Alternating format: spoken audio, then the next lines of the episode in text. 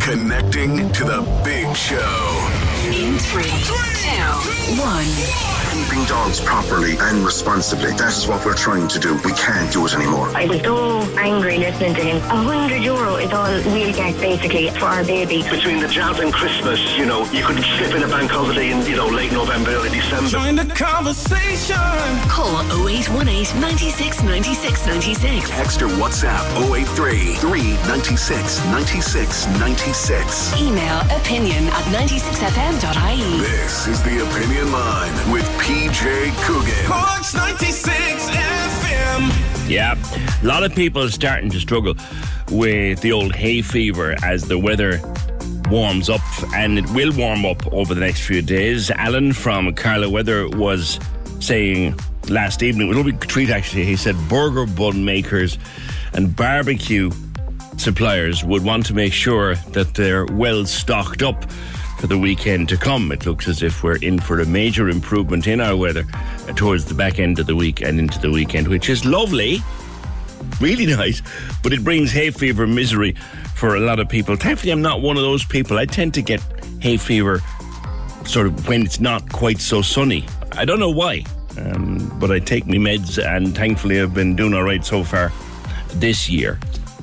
How are you getting? It's, and there's a, a worrying thing. I hope that when I go to get my hay fever meds, which are over the counter stuff, I hope they'll be in the chemist because there wasn't a big list there yesterday morning uh, of a number of different hay fever products that are not available now because of this ongoing shortage. Yeah, different pollens bother different people in different ways. I find as soon as the sun comes out, I'm okay. But it's when the weather is dull and, and humid there and the sun is trying to break through whatever pollens are around at that state. That's what bothers me most. And like grass, I can cut the grass happy as Larry. Other people can't cut their grass at all at this time of year because they're in a bad way after doing it. And before I start getting messages now about no more May, stop. Leave me alone. Leave me alone with your no more May. Okay? Actually, speaking of environment and biodiversity and all that, did I hear in the news? Are they finally admitting what we've been screaming at them for the last couple of years about all this retrofitting stuff? It costs a bleeding fortune, and the grants don't even take the edge off for most people, which is which is cool. It's not cool, actually. That's the point. It's not cool at all. 0818 96 96 96. Uh, also, later this morning, I'll be talking to Michael. Michael took a lot of uh, umbrage at the tweets or Instagram posts, whatever they were, from Matt, the, the Taoiseach's partner, when they were invited to the coronation the week before last. And it's been gathering pace because he's now been sort of made to apologise. Now, I'm going to state this before we even get. I thought his posts were very funny. I thought the thing about the the sorting hat and expecting the crowd to shout out Griffin, I thought that was very funny. Now, probably inappropriate given he was a guest in the crowd and not just watching it on telly. But I did think they were they were funny. Your thoughts are welcome. And anything else that's on your mind? If there's something we're not talking about that you think we should be, you know where we are. We're at 0818 96 96 96. Start a conversation. Don't just join one. Start one if that's what you think you want to do. We start this morning, though, with good news. A great friend of the show, great friend of mine, and one of the most popular performers on Irish radio will be back behind the desk here at 96 FM in a couple of weeks' time. He's back on his national radio show from last weekend, but he'll be back here in this studio in early June. I speak, of course, of our good friend Gareth O'Callaghan. Gareth suffered a very, very serious injury in a car crash in early March uh, along Horgan's Quay on a Sunday afternoon. He broke his back, he broke ribs, he punctured his lung, and he was in a bad way. He is still recovering. He's still wearing this brace on his back. Looks like something out of a Robocop movie, but it's it's helping him to get around and helping him to get back to work and helping him with his recovery. Uh, and as I say, Uh, he's well enough now to start going back on the air, and he'll be back here in a couple of weeks when I take a day or two off, and he'll also be covering for me in the summertime when I take uh, some holidays. It's good to know you're on the mend, Gareth. Good morning. Good morning to you, PJ. What a joy to talk to you again. Uh, yeah, I'm I'm doing fine. I took my first few baby steps unaided with no mechanical devices this morning, which was wonderful, just across the kitchen. So I, I know what it must have felt like when I was 11 months old and I took my first few steps. Um, What- what the only thing I suppose about being 11 months of age is that you don't have any fear. I was terrified doing it. What happened to you, my friend? A car accident on, on Horgan's Quay. That's all we know. That yeah, I got off the train. Um, I'd been on the, the twelve midday train that Sunday. Paula collected me, and I was looking forward to an afternoon watching the rugby and having a chat and catching up. And I, I remember we came onto Horgan's Quay. There was very heavy traffic because there was a match in Páirc Uí Chaoimh, but we weren't in a hurry. And I, I said to Paula, "E- Emma. Uh, was in the back seat and everybody was happy. I said, "You know what we're going to do next week, middle of the week? We're going to go to Castletownbere for a couple of days." Yeah. Bang, and that was it Whoa. bang like i thought what is that and i i um i knew instantly my back was in a very bad way and uh, i could feel I, I, I, I don't know what it was. It was an energy like I've never felt in my life before. And I remember looking around seconds before the impact because I knew Emma was moving around in the back seat. And I looked around and I said, Have you got your seatbelt on? And she had sat forward at that stage to show me that the seatbelt was on, and bang. And um, Paula and Emma, I remember say, saying, Get out of the car, be careful, be careful, get out of the car. Because the, the car was shunted forward into the car in front, and then into the car, the car in front of that again, all four cars. Um, and people were running around outside, and someone opened my door, a man, I don't know who he was, and he said, uh, Can you hear me? Are you okay? And he took my hand. I remember he took my hand and he said, Can you breathe? And I said, I can't breathe. I, I, I'm, I, I said, I, I can't move. So uh, at that stage, I could hear Paula shouting to someone, Can you ring an ambulance? Can you ring the fire brigade? So I knew it was very bad and I couldn't move. And um, I'd never experienced pain like it, so I knew at that stage that definitely my back was very badly injured. But also, my I, knew my lung was definitely punctured because I couldn't breathe. Yeah. But I could hear the sirens within minutes. I'd never heard so many sirens. I could hear them coming from all over the city. then I could hear the emergency personnel trying to, you know, get control of the whole situation. And a paramedic kneeled down beside me and he said, My name is Robbie. Can you hear me now? And just talk to me if you can. And I pointed to my chest and I told him I couldn't talk and the pain was excruciating. So he gave me some pain relief to the arm. Hmm. And that helped to sedate me. And then I think Paula came over to me.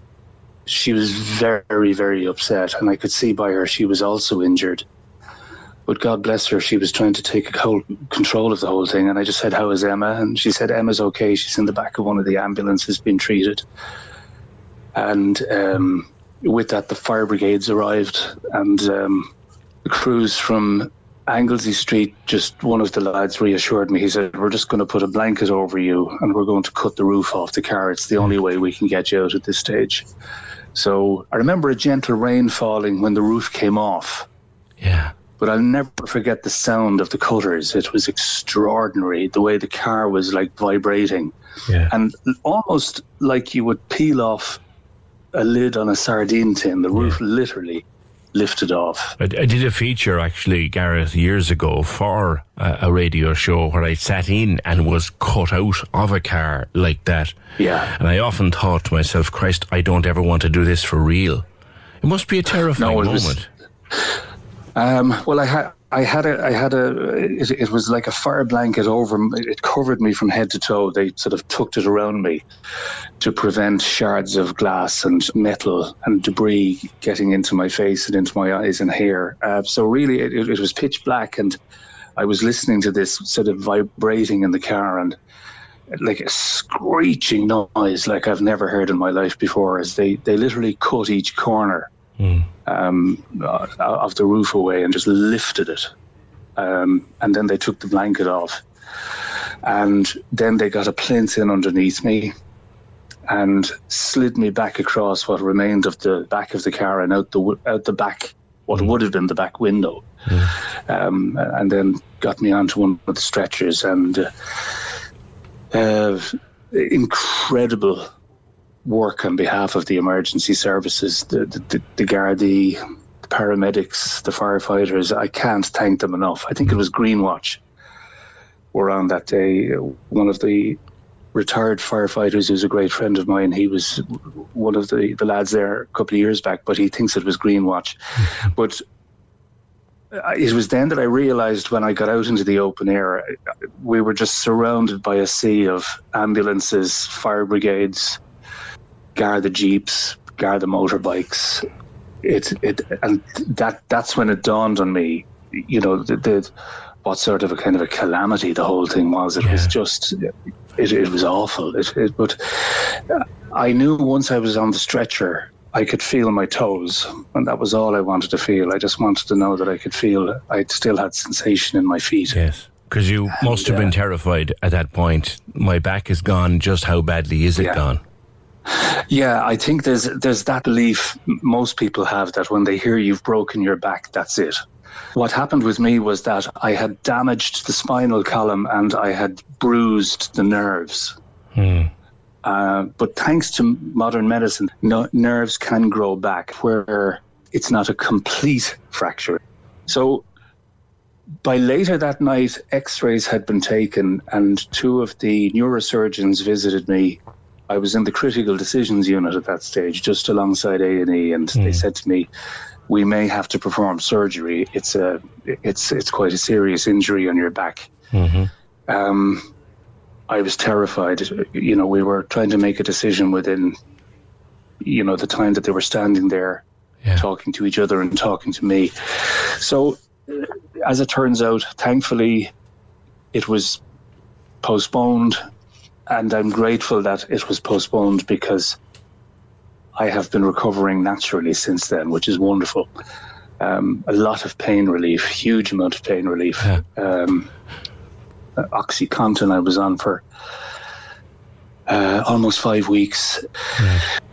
Looking back, it flew, but while I was there, it it, it felt like a, a lifetime. But Yeah.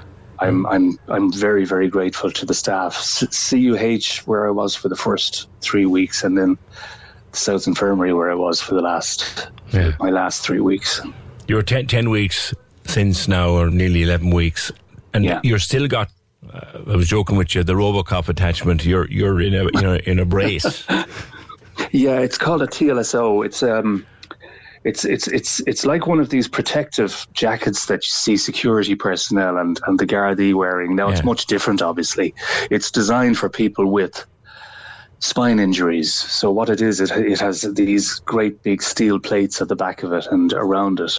It prevents your back from bending and it prevents your ribs from moving around. I didn't realize, but your ribs can move like an accordion, and that's the mm-hmm. last thing they want. They couldn't have let me home if, if I hadn't been able to wear this. yeah, yeah. Well, you're you're home with a couple of weeks now. Back. We won't say match fit, but but performance fit. I am, and I'm so grateful that uh, you know my voice is still intact. My my the lung has recovered. Yeah. Uh, there are no uh, th- there are no delayed injuries there. Everything has has recovered well, and you know taking advice from everyone, the occupational therapists, from the physiotherapists, from um, Mr. Declan Reedy, who's the spine surgeon in CUH, an absolutely wonderful guy um, with a very charismatic way about him. Because I think it's a terrifying situation to find yourself in when you don't know what the future holds. And he had a, a fantastic way of reassuring me that it's all part of the recovery process. And um, I was with him again there last Friday, and he's delighted with the, the, the progress. You gave us all a fright, you old devil, you. gave myself a fright. I gave my poor wife an awful fright. But when we hear about these types of accidents on the news there or on your show, we tend to say, "Oh, thank God! I hope everyone's going to be to be okay. That no one was killed, no one died. That hopefully people will be able to regain full health again." But when suddenly there's a bang and your life is literally put on hold, uh, it is the most terrifying moment I, I have ever experienced in my life. It really, really is. Those of us who do this job and are lucky enough to do it, Gareth, we're formed as professionals by the lives we've lived. When you come back here in June, every experience gives you something more to bring to what we do, doesn't it? That's a brilliant way of putting it. You're absolutely right. I was asked recently by a good friend of mine. He's a psychologist, and uh, I, I I've needed him. Uh, I think we, we we've all needed the help of, of of the psychologists and the counselors over the last few weeks. But he said to me, on a personal level, what have you learned from this experience? Hmm. Which is interesting because I never I, I never gave it much thought. And he said, don't don't tell me the answer now. Think about it and tell me next week. Because we've all had to do a little bit of counselling, uh, unsurprisingly, because the trauma was horrendous. It still is to a degree. But I came back to him and I said to him, Do you know something? One thing I've learned about is we put off, we postpone our happiness for retirement. We postpone looking for it often until it's too late Yeah. because we don't get back that time.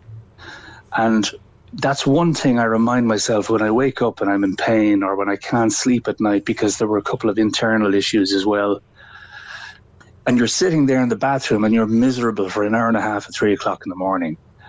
One thing I say to myself is, I am happy that I'm alive. I'm so relieved that I'm getting better. And look at all I have ahead of me, which is something I never really focused on before. You know, even sitting here now earlier this morning, like you having your cup of tea, I was up about eight o'clock. It was a beautiful morning. And Saturday, when we got up, we were up about five and we were on the road heading up past the Galtee Mountains and the Slieve Blooms, and the sun was beautiful. It just, the morning was, it was a perfect summer's mm-hmm. morning. And these are things we don't, we don't take into our lives enough. Look at that beautiful blanket of fog there. Look at, look at the mountains. Yeah. Look at that sunrise. They're the moments that we have forgotten about. Certainly I had, and um, I cherish them now more than ever. Take joy from, from tiny things. Gareth, Yeah. we look forward to having you back in studio uh, the June weekend. Take care, my friend, and give my love to Paula and to everybody else. Thank you so much. Oh, by the way, PJ, before you go, congratulations on the thousands of new listeners you have. It's I wanted great. to congratulate you. I know I said it, I texted you over the weekend, but I want everyone to know that I'm so proud of you and for, uh, and Emer and Fergal and the team. I think it's just amazing. I mean, when when you know you know yourself when you've been doing your job for years and years, and somebody turns around and says you've thousands of brand new listeners for the first time, that's an amazing achievement. So you enjoy that moment, and uh, congratulations. Thank you, my friend. We'll talk soon. Talk to you soon. Cheers, fella. Cheers, Gareth. Thanks. A true gentleman, says Ed. Uh, he is that. Great to hear Gareth on the wireless. Best wishes to him and the girls. Could you ask what was Finn's reaction to seeing him from another Finn? Finn is little dog. Oh, I imagine little Finn was only too delighted to see his, his daddy home. 0818 96 96 96. Gareth back here at the, uh, the June weekend, all going well. You know, I always take a couple of days on the June weekend. Don't start. 0818 96 96 96. We are having fun this week with the biggest 90s and noughties disco. It's on at the INEC Killarney Saturday, May the 27th, night of 90, 90s and noughties, with some of the artists who are there as well. Ma Five will be there. Mark McCabe will be there. Loads more besides. It'll be a big, big night. Tickets available at biggestdisco.com. But opportunity for you and three of your friends to go along, courtesy of Cork's 96 FM, to this gig in the INEC on Saturday week. What tune is this? I think I was the first DJ in Cork to actually play this because I brought it back from my honeymoon in 1994.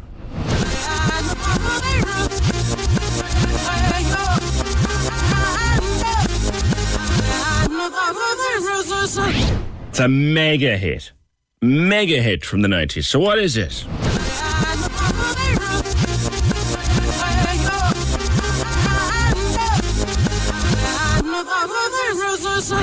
Yeah, it is backwards. We're playing them backwards. So tell me what that is. Who are they and what is the song? 083 396 96 96. And we give you another blast off it during the morning. Join the conversation. Text or WhatsApp 083 396 96 96. This is the Opinion Line with PJ Coogan. Corks 96 FM. I think we have an accident on the Kinsale roundabout. Trina. Morning, guys. Hope you're well. Um, just to let you know, there's an accident on the Kinsale Road roundabout between a large truck and a car. Um, so I'd say there'll be a few tailbacks, um, just to let people be aware of that, because it literally just happened a few moments ago. Um, but it will impact, I'd say, the morning, uh, just to let people know. Thank you. Have a good day. Bye. Trina, thank you.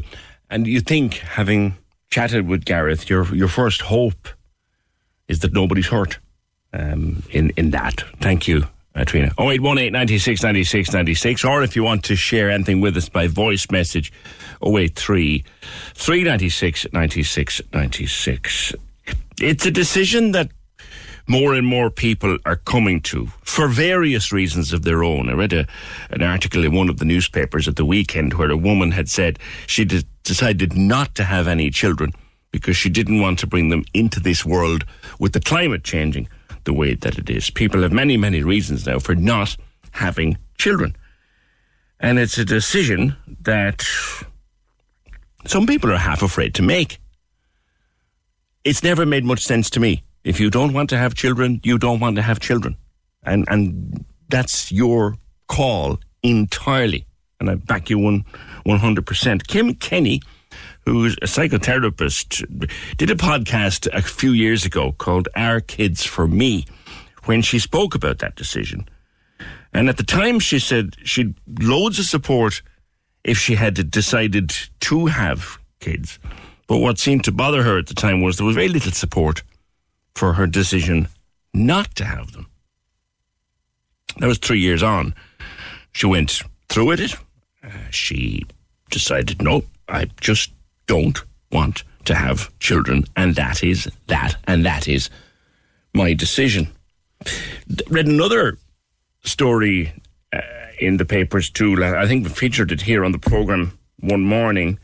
The number of people who, if they had had their time over again, possibly would not have children. Not that they don't love their kids, not that they would want to give them back under any circumstances, but that maybe time around, because of the circumstances of life, they might not uh, have have had children. There's a fair percentage of those, but the number of people who are deciding now, I don't want children, and I need you to be okay with that decision. That that that number is rising. Uh, Kim, uh, good morning to you. Good morning. Thanks for having me, PJ. Um, yes, absolutely. There, you know, it's something that's on the rise, and you know, again, when I was younger, it was, you know, don't want kids. It's not something you know I really thought about much. And as I kind of got into my teens and my twenties, it's, you know, do I have to have kids? You know, so kind of gave me the encouragement to go and question actually, you know, what do I want in my life? What do I want to do? So, yeah, I think that's something that is more common today. I mean, I suppose it was 20 years ago when I felt like that, and I definitely think it's more common now today. I was just coming to that. At what point in your life did you recognize, no, children are not for me, and I'm okay with that? I think it was it was always there, always there from a, a, very young age. You know, people would say, "Oh, when you grow up, now you get married and have kids." And was like, no, no, kids aren't for me. And you know, you'd hear people say, "Now you'll change your mind when you're older." But as I got older, and I definitely kind of in my late twenties, early thirties, when you see your friends getting married and people having kids, it's like, God, no, this actually isn't for me. You know, and do you really kind of you know want to be sure that you're sure it's not for you? In a sense. And that that's the way it was for me at the time. It was like, I need to be sure. And, you know, again, I came off contraception, discussed things with my husband. And, you know, it was, no, I knew then that this isn't for me. This isn't a, a lifestyle choice. That, that was kind of in my early 30s. Did you consider it at one point and change your mind then? I I kind of I did in a way. I actually did because I wanted to be hundred percent sure that it wasn't for me. And you know, now I put the cards on the table with my husband at the very beginning when we started going out, so he knew where I stood. But um, yeah, I did. I came off contraception, and we said, okay, we'll see what happens. And that is when it really kicked in for me. No, this is not what I want. I didn't enjoy sex. It was the thought, okay, I might get pregnant, and I know this isn't for me. So that really pushed me to the point of going, okay, no. And how did your husband feel about all of this? Um, he was very supportive, I must say. Um, now, at the start, he kind of was under the assumption, "I'll oh, just get married and have kids, and that's it." And you know, there's no second thought about it. But when I laid the cards on the table at the very beginning, he was very supportive and said, "Okay, that's no problem." Um, and even when we were kind of thinking about it at the time, when I came off contraception, he was like, whatever your choice. And I was, you know, I was really happy with that, to be fair. You know, I mean, I did say to him, look, if this is something that you really, really want and I don't, then we'll have to talk. And maybe, you know, I, I, I don't want him to resent me down the line if, you know, he really did want kids and, and I didn't. So I was happy to walk away and leave him choose a different path in life if that's what he really wanted, which isn't an easy decision to come to. This is a question that I'm sure you've been asked and probably thought about, and it's a very simple question. Why don't you want children? Why don't I? Um, there's no one particular reason. You know, I never felt that maternal grow to have kids that want that oh my god when i look at babies i'm broody i never felt that mm-hmm. and at, at, one point in my life i was thinking god is there something wrong with me that i don't feel this way you know and again it kind of encouraged a bit more reflection on myself what's going on for me and it's okay to not have that feeling mm. i can't make something inside me that's not there. I can't cultivate this feeling. It's fake to me. So I had to be true to myself. I don't feel it. It's not there. Did you feel sometimes that society expected you to have children? Absolutely. Absolutely. Especially after I got married. You know, there's the expectation, you know, when's the baby due? Any pitter patter, any news, this kind of thing. Absolutely. And it was it's more so towards the woman at times than it is the man. Not many people would ask my husband that, but certainly for me, yeah, absolutely. Is it women would ask you that question more than men? A mixture, but de- yeah, I'd say more more women. Yes, yeah. definitely more women. But you could get some men ask. Yeah, absolutely. Do you like children? Other people's children? I do. Absolutely. Um, and that is an assumption that, oh, you know, you don't have kids, you don't like them, or, you know, and absolutely, you know, kids are lovely. They're really, beautiful human beings, you know. And I suppose one thing I always say to myself when I'm in the company of children, be as kind as you can to them. They're innocent, you know, they're growing in, up in, in, a world that is far more complicated nowadays than what it was 20, 30 years ago, you know. Hmm. Absolutely. Yeah, no, I do like kids. I read a piece last week, in fact, where someone had said that they're not going to have children because of the world that's around us. Mm. Climate change, the environment being one of their main concerns. But mm-hmm they weren't having children for that precise reason because this was a world they didn't want to bring children into. And I could understand that. I mean, it, it is a very different world. I, I, I don't know. And again, maybe I'm just getting long in, in the tooth, I suppose. But you know, the simplicity isn't there mm. from when I was a child. You know, it's it's a different world. It, two people are working. The, the financial side of it, you know, child minding factors, again, environmental factors and things, and it's not as easy. Mm. It's just not as easy for people, you know, and I completely understand why people choose not to. I became a dad in my early 30s. And up mm. to that time, I would have been ambivalent about having children. Now, I look mm-hmm. at them and I think, why did I ever even think that? Mm-hmm. That's not un- that's not uncommon, I suspect. No, not at all. I actually have friends, and we, have had this discussion with friends actually. And a, a, male friend had said at that point that you know he was a bit indifferent um, but now that he has two beautiful girls, God, he wouldn't give them back in the morning, you know? Mm. So, yeah, it's, it's quite common. You're at a point in your life where this is acceptance for you and, and it is what it is. There are probably mm-hmm. people struggling with those thoughts and they feel uncomfortable with them because, again, this societal pressure, particularly once you're married, to have children. What mm-hmm. would you say to those people if they're listening now? I would say, you know, have a talk with your partner communicate, you know, be open and honest about your feelings. If that is difficult or, you know, you feel your partner may not understand, maybe talk to a professional in a safe, non judgmental space. You know, hmm. it, it isn't easy. But also, I'd say, you know, ask yourself do I want children? Why do I want children? Hmm. Am I having them for me or am I having them for somebody else? That's the question, isn't it? If I want them for me hmm. or I want them for the world. Absolutely you know, and there, there's many reasons why people do and don't, and I support anybody in their decision. Hmm. It's really looking within. Why, why do I want children, and do I want them for me? Hmm. And if you don't, you don't, and everybody not just you, has to be okay with that. You work as a, a, psychotherapist now, and I'm sure you meet people in this dilemma in their lives. Yes, and it, it isn't an easy decision to come to, you know, because I mean, people fear the judgment of society as well. What will other people think? Mm. You know, there's the stigma a little bit around, you know, people who don't have children. Are you selfish? Are you materialistic? Or, you know, are you just caught up in career? And, and, and sometimes it's as simple as, I actually just don't want this for me. Mm. There's a lot of um, fears of judgment. And if I make the, the, this decision, then what? What will I do with my life? Mm. And there is a lot of judgment out there. How does one deal with it? Well, you know, we can't control how other people think and we can't control what they say. So I suppose their judgments are their own.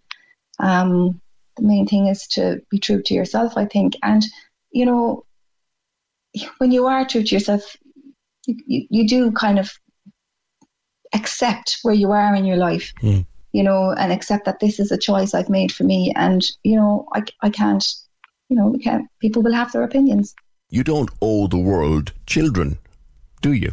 No, no, you don't. One thing, you know, I've heard people say it's selfish to not have children. I beg the question what is selfish about choosing to not have something for yourself? That's a good way to finish. Kim, thank you very much. You're very welcome. Thanks, PJ. Delighted to have you. Yeah, yeah. Uh, that's a stupid thing, isn't it? To, to think that, oh, you must have children. I'm totally on Kim's side here. If you if you decide you don't want to have children, then you don't want to have children. And once your partner, the person with whom you might have those children, if you wanted to have those, once that person's okay with it, then nobody else actually matters. Nobody matters a damn. Um, reminds me of an old story of a, a newly married woman whose mother in law was constantly coming up at christenings and saying to her, Ah, you'll be next now. There was a lot of christenings. And every time the mother in law would meet this young wife, not my wife, by the way, not even go there, they would say, Ah, you'll be next now, you know, at a christening. You'll be next now. It'd be lovely. You'll be next now. She got her revenge because there was a funeral they were all standing around the graveside as the coffin was lowered down. Wife leaned over and whispered into the mother in law's ear, You'll be next now. Thank you for your loyalty. We actually bought a radio just to listen to you because we've no music. Your heartfelt honesty. I want to thank yourselves. Without you backing us, putting it on the air and telling the people how important it is, and it wouldn't have gone anywhere. And your absolute comedy. What are you looking forward to for the summer? Get up to a bit of a whale watching up around the north side or something. whale watching up the north side? I'll be shot, lads.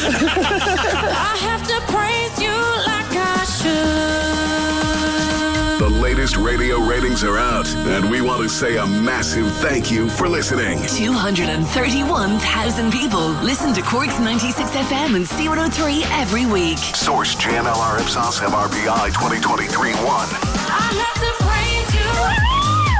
I'm so excited. Thank you so much, everyone at 86. Thanks a million, guys.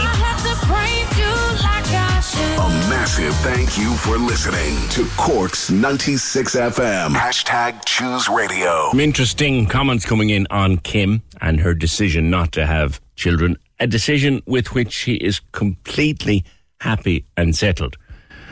And you we will podcast that conversation again later. Uh, but your thoughts on it are welcome at 0818 96 96 96. Back in uh, April, there was a big story out of Togher when that lovely Centra shop down there near the old hotel and the church, White's Centra, they had to close after a fire broke out and very, very nasty, did awful damage to the building. And we didn't know at the time how long they'd be closed for. Uh, we now learn that they will hopefully open for the June bank holiday weekend. Kieran White, good morning. Good morning, PJ, and good morning to your listeners. Lovely morning out here in Togher. It's a gorgeous morning across the city, and great news that you'll be open again. The damage Yes, to indeed. the store, Kieran, was significant. Yes, there was um, significant damage. Um, it occurred on the morning of the 2nd of April.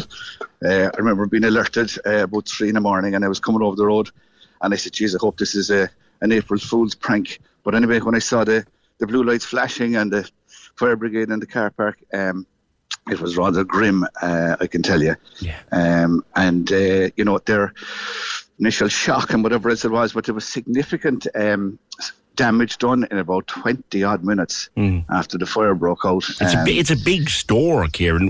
Where did it start? it's- It's it started um, it started at the front of the store uh, in the just on, on the area where it came in in the area where the coffee machine was. If people would remember, I do- it. I do It wasn't- remember it well. It was, that wasn't that, yeah that wasn't the reason that wasn't where it started, but in that area. And uh, it- around that particular part of the store, there was some significant uh, fire damage, heat damage. But I can tell you, uh, the, the the smoke damage and the soot that was everywhere, everywhere that you could think of. Um, but uh, we were very fortunate in one sense, in so much as that the uh, there was no structural damage done to the store, so the steel uprights were okay and the building was okay. So really, it was a matter of of cleaning everything out and stripping it back to the bare walls and uh, and starting all over again. You You know, literally, you literally went back to the plaster. we went back to the bare block. We Wow. went back under the plaster. It was it, so everything, everything, everything was uh, uh, thrown out. Basically, um, the, all the equipment was compromised. Um, the suppliers looked at it, uh, refrigeration, etc., uh, ovens, etc., and they said, "Look, we just can't stand over it going forward."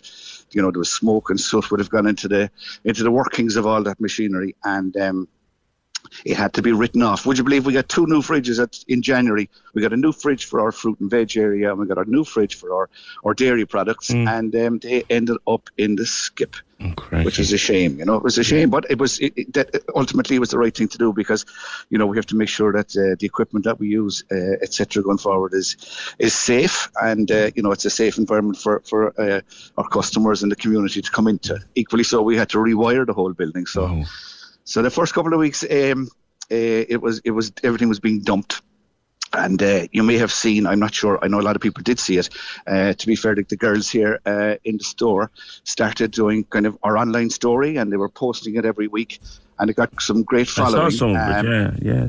yeah, so I saw it was great, and like it, we were very fortunate that we were able to hold on to all of the staff. And to be fair to them, they're absolutely fantastic. Nearly, They nearly forty people. I they- wouldn't have thought it. Yeah, yeah, yeah, yeah, yeah, yeah. Look, you don't, you know, it's it's the, it's, I suppose it's the supermarket here in Togher, and um, uh, you know, eh, we're open, we're open 110, 112 hours a week, and that means three different kind of shifts, you know, and. Uh, so, uh, so we're you know we're delighted. We're delighted uh, to, to be able to look after that many people. And uh, to be fair to them, uh, the, the majority of- them are from the Togher area. And um, look, it's a fabulous community, and it's it's the it's the community store in one sense. They, Uh, they know, mucked in was- with the cleaning out, didn't they? Absolutely, absolutely, absolutely. And they just tore into it and uh, put on the boiler suits. And I can tell you, we filled umpteen skips, umpteen, umpteen skips. No, it was a shame to see some of the food and whatever has been thrown out, but. You know, it's compromised, and, and sadly, uh, it, it ended up in the dump. You know, so yeah, yeah. But there you go, there you go. What a year So for it to happen when you say, and I wouldn't have, I wouldn't have noticed this. Twenty years you'd be there.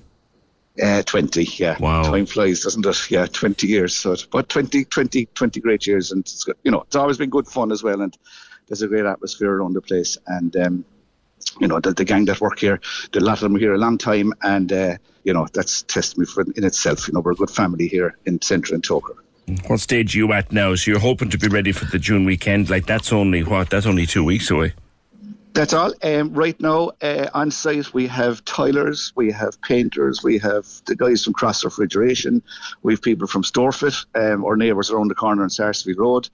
We have um, fellas putting down bricks. Everything's happening at the moment. It's a hive of activity. Yeah. Um, and once we get all the backs, you know, the the things you don't see, like the wiring, etc., it's going to be shop fitting uh, next week. Uh, we'll fingers crossed get the electricity turned on again, and then it'll be then it'll be re- restocking and um, testing the equipment then, and and we should we should get it open for Thursday, Friday, coming into the June weekend. Um, that's our aim. Uh, we have to have a, a kind of a target date, and that's the one we set. And to be fair, everybody's rowing together. I'd really like to thank the the, um, the, the, the all the people that, that that are in here doing the work. It's absolutely fantastic, and I just would really like to thank.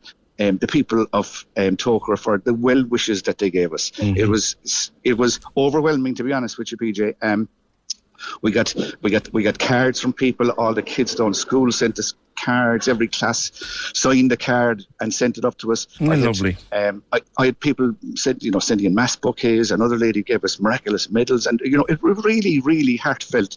And you know it was amazing how. You know, I suppose how well we were got with some people, and it was very, very humbling. I well, if you say. give 20 years to a community, Brian, that community will give you back in spades. You've done this, that. You've done just that. Yeah, but yeah, well, look, we we look, we do it, and we'll, we'll we're looking forward to reopening again in a couple of weeks' time, and um, and uh, you know we'll have a bright, brand new 2023 version of Centra and Togher, and look, it'll be like it'll be like a showroom for Centra stores around the country. I would think. Who'll, I, who'll you cut the tape? Cillian Murphy, I suppose. Oh, no, no, I, no. Listen to me. I don't know who'll cut the tape, but I, someone asked me that last week, and I said, you know what? No, there's no point. There's no point getting the celebrities down here. The heroes around here at the moment are the staff, and if we cut the tape, it'll be the staff can get a big scissors and cut the tape, and we'll open a bottle of bubbles and we'll have a bit of crack because that's what it's all about. Well, you know what? I'm delighted to see it coming back uh, because it's a great shop, and I know a lot of people around there who use it as their grocery store. They don't. They don't go anywhere else. Kieran, congratulations! That's good. That's good. And delighted to see you open again. Uh, PJ, thank you very much indeed. Take, take care. That's uh, from White's Centra in Togher. Uh, it's been there for a long time. I remember going in and out to the hotel years ago doing gigs and stuff like that. And that centre was always there. Uh, always there. 0818 96 96 96. Hi, PJ. I totally understand that woman who doesn't want children. I wish people wouldn't judge me when I tell them I don't want a dog or a cat. People think I'm weird, uh, that I don't have any affinity for animals. Yes, I'm judged, but I do like children. Everyone is different. And that's from Anne. Yeah, I see your point, Anne. Join the conversation. Email opinion at 96fm.ie. This is the Opinion Line with PJ Coogan. Corks 96 FM. The lines are live. Hello. Join the conversation. Call 0818 96 96 96. Text or WhatsApp 083 396 96 96. Email opinion at 96fm.ie. This is the Opinion Line with PJ Coogan. Corks 96 FM. Still heavy traffic.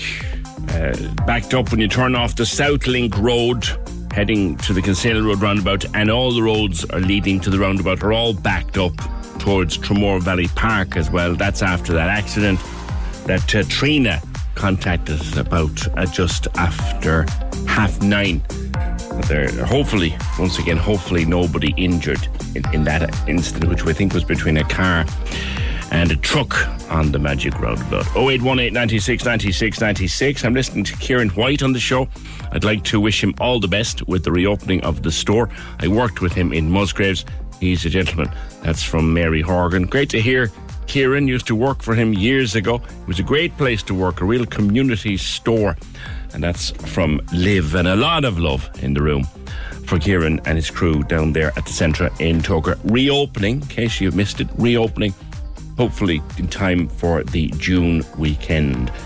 On children, speaking with Kim in the past hour, who decided a number of years ago she just didn't want to have children. She even, at one point, came off her contraception to see, well, do I actually really want children?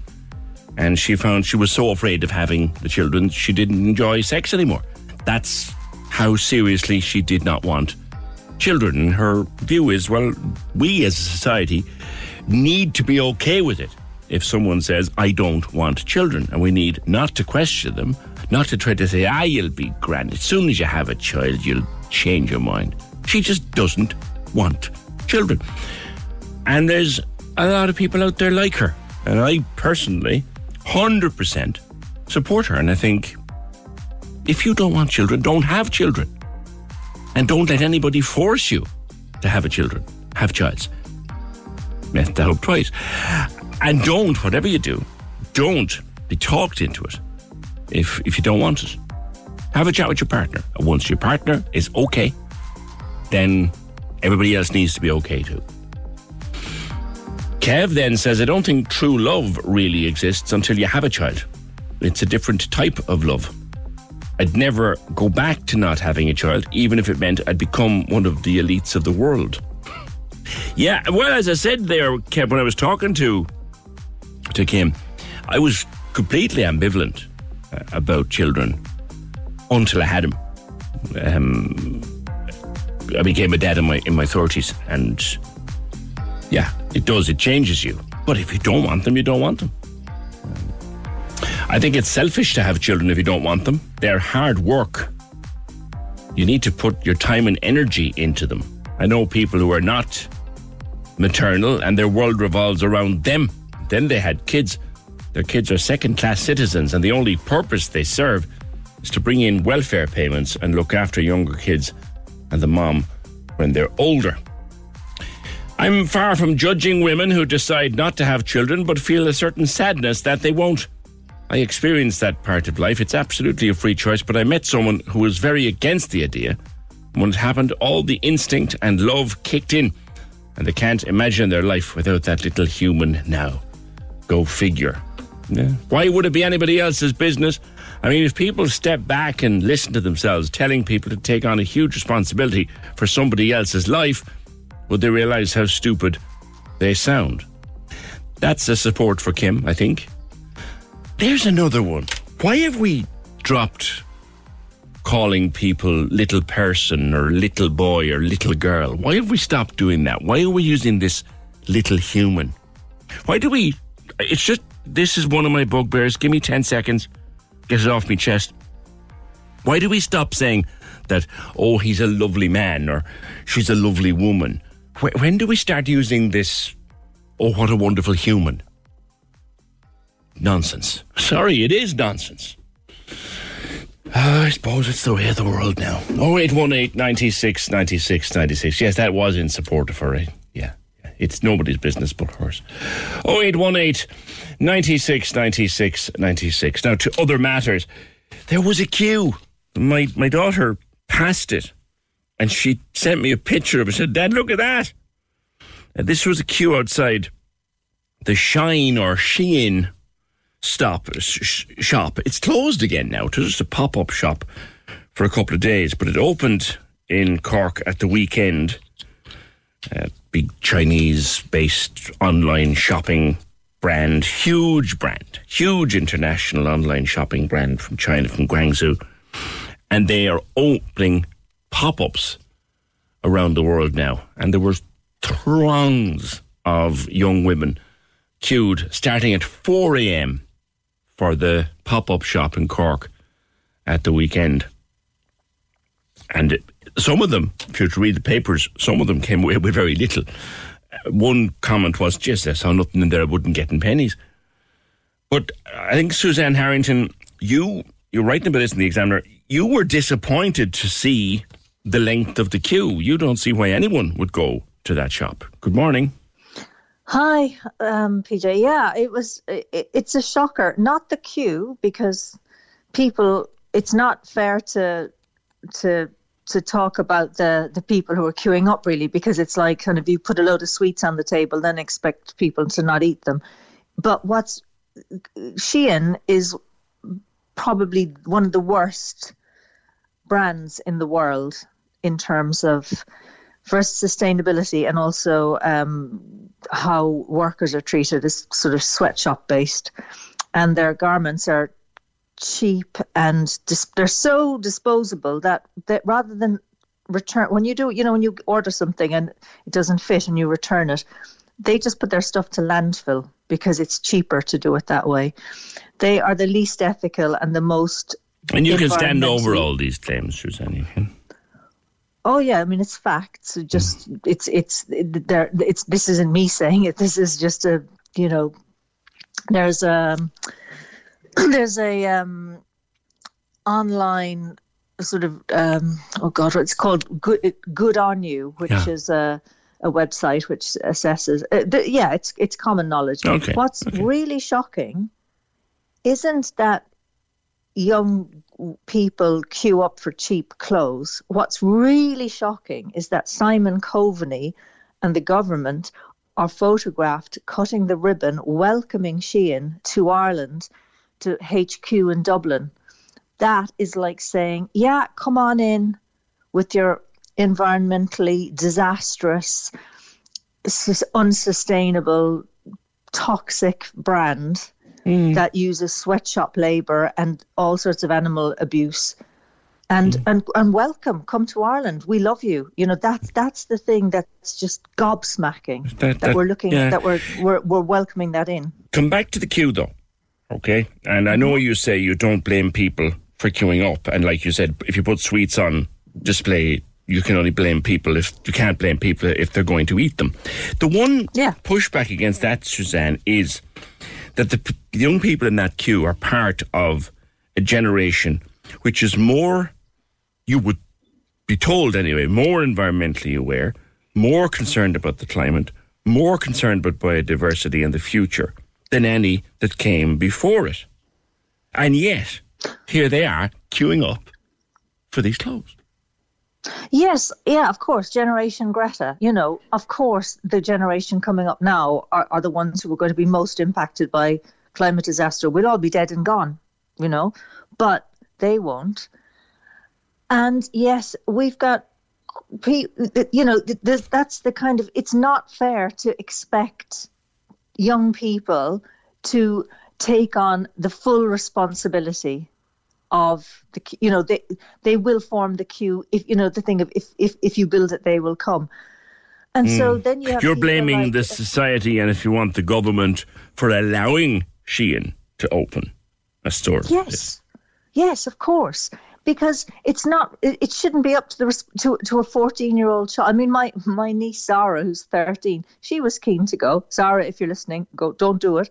But you know it's it's not fair to put the responsibility of those kind of choices on you know young people when really it's the Irish government or whatever government, any government, which is allowing, you know, it it it it's it, it should be stopped before it's ever gets to a pop up shop in Cork with a queue at four a.m. It shouldn't it shouldn't be happening full stop. But, but There to Suzanne, be a- there isn't really much point in stopping it because if you stop the pop up, they'll just go online anyway. At least you get a bit of ground rent for the pop up shop. yeah, that's not really the point, though, is it? It's kind of bigger than that. They'll get it It's- it's online bigger- anyway. Pardon? They'll get it They'll get it online, online. anyway. Yeah. Yeah, it's the. it- it- So in in that sense, consumers do have a choice to avoid Shein, but then it's not just Shein; they're probably the worst. But all fast fashion, all fast fashion, you know, Primark, H and M, all of them. I was just going to say, They're would you not- class Penneys as as fast fashion? Yeah, totally, hundred percent. Go down there this morning, it's mobbed. Yeah, exactly. Because people are skint. And also, we don't have a culture in Ireland of clothes swapping, vintage, second hand. It's still a bit like we still have that kind of mentality. We, we want everything shiny and new. And until that changes and people do the more kind of like what Vivienne Westwood said about buying less, buying better, Mm. and making it last. Mm. No, I'm, We I'm the- coming back to the, the, the customers that use the stores, uh, be they online or be they in the street, and they're from, as like you you called it yourself, Generation Greta, the most Mm-hmm. environmentally aware generation there's ever been, and They're also the skintest. and well, yes, but let's stay with stay with the awareness thing. They're aware. They know. They understand. They, I'm sure, read the same things about Shein and any other fast fashion that you read, and yet they still go in there. I don't know if there's that level of awareness, to be honest with you. I think if you're a sort of 14 year old girl, you might not, not every 14 year old girl is going to be Lisa Simpson, you know? There's a lot of people out there who just want. What about to- when they're 20 though and 21 rather than 14? 14 are they're just they're just kids, but 20 20 21 they're young adults. Yes, I agree. And th- of course, personal responsibility and awareness is incredibly important. But there's still, it, it's, it sh- my, my point is, it should not be the responsibility of individual 20 year old skint consumers to avoid something that's right in front of them. My point is, it shouldn't be in front of them in the first place. So would That's you close the all these stores picture. down if you had your way? Absolutely. Absolutely. They're not doing any favors for anybody. Their their products are rubbish for a start and they fall to pieces. But apart from that, the damage that they're doing environmentally, I mean we're we're we're we're hurtling towards mass extinction and we're we're still welcoming stuff like Shein into our country or into the world. It's it's insanity. It's just insanity. We need and it's you know, it's understandable because we've always been able to you know we've always been consumers and consumed what we like when we like and having to put the brakes on that and do a gigantic massive u-turn it's overwhelming mm-hmm. and it's it's not fun and it's frightening and it's and you just think oh no and you want the dopamine hit of going to buy something shiny and new and cheap and fast and instant of course you do because we've been conditioned to do that for a long long time and deconditioning ourselves from that is, is is really difficult. But we have to start somewhere. And the sight of Simon Coveney cutting the ribbon for Shein, it's just like, oh mate, you might as well have a placard over your head saying "Welcome sweatshops, welcome sustain unsustainable practices." You know, hmm. it's it's just, oh, it's just depressing. Hmm. But you know, we there are so many alternatives to fast fashion you know like clothes swapping for instance. It's such it's really fun as well. You get a gang of people together with their clothes and they're, they, they mightn't be new clothes to you but they're new mm. clothes to somebody else. Oh, There's so listen, many different- I, I remember having the sound of seven or eight teenagers overhead and thinking that the ceiling was about to come down where they were swapping shoes and dresses upstairs. So Yeah. don't tell me they don't do that. They still do that. They're just swapping the Shein and Penny stuff. yeah i mean i don't know what the solution is other than very firm boundaries at government level It it sounds like the solution, and I'm not arguing with you, Suzanne. I'm trying to tease it out. It sounds like this is the solution you want is to shut all these places down eventually.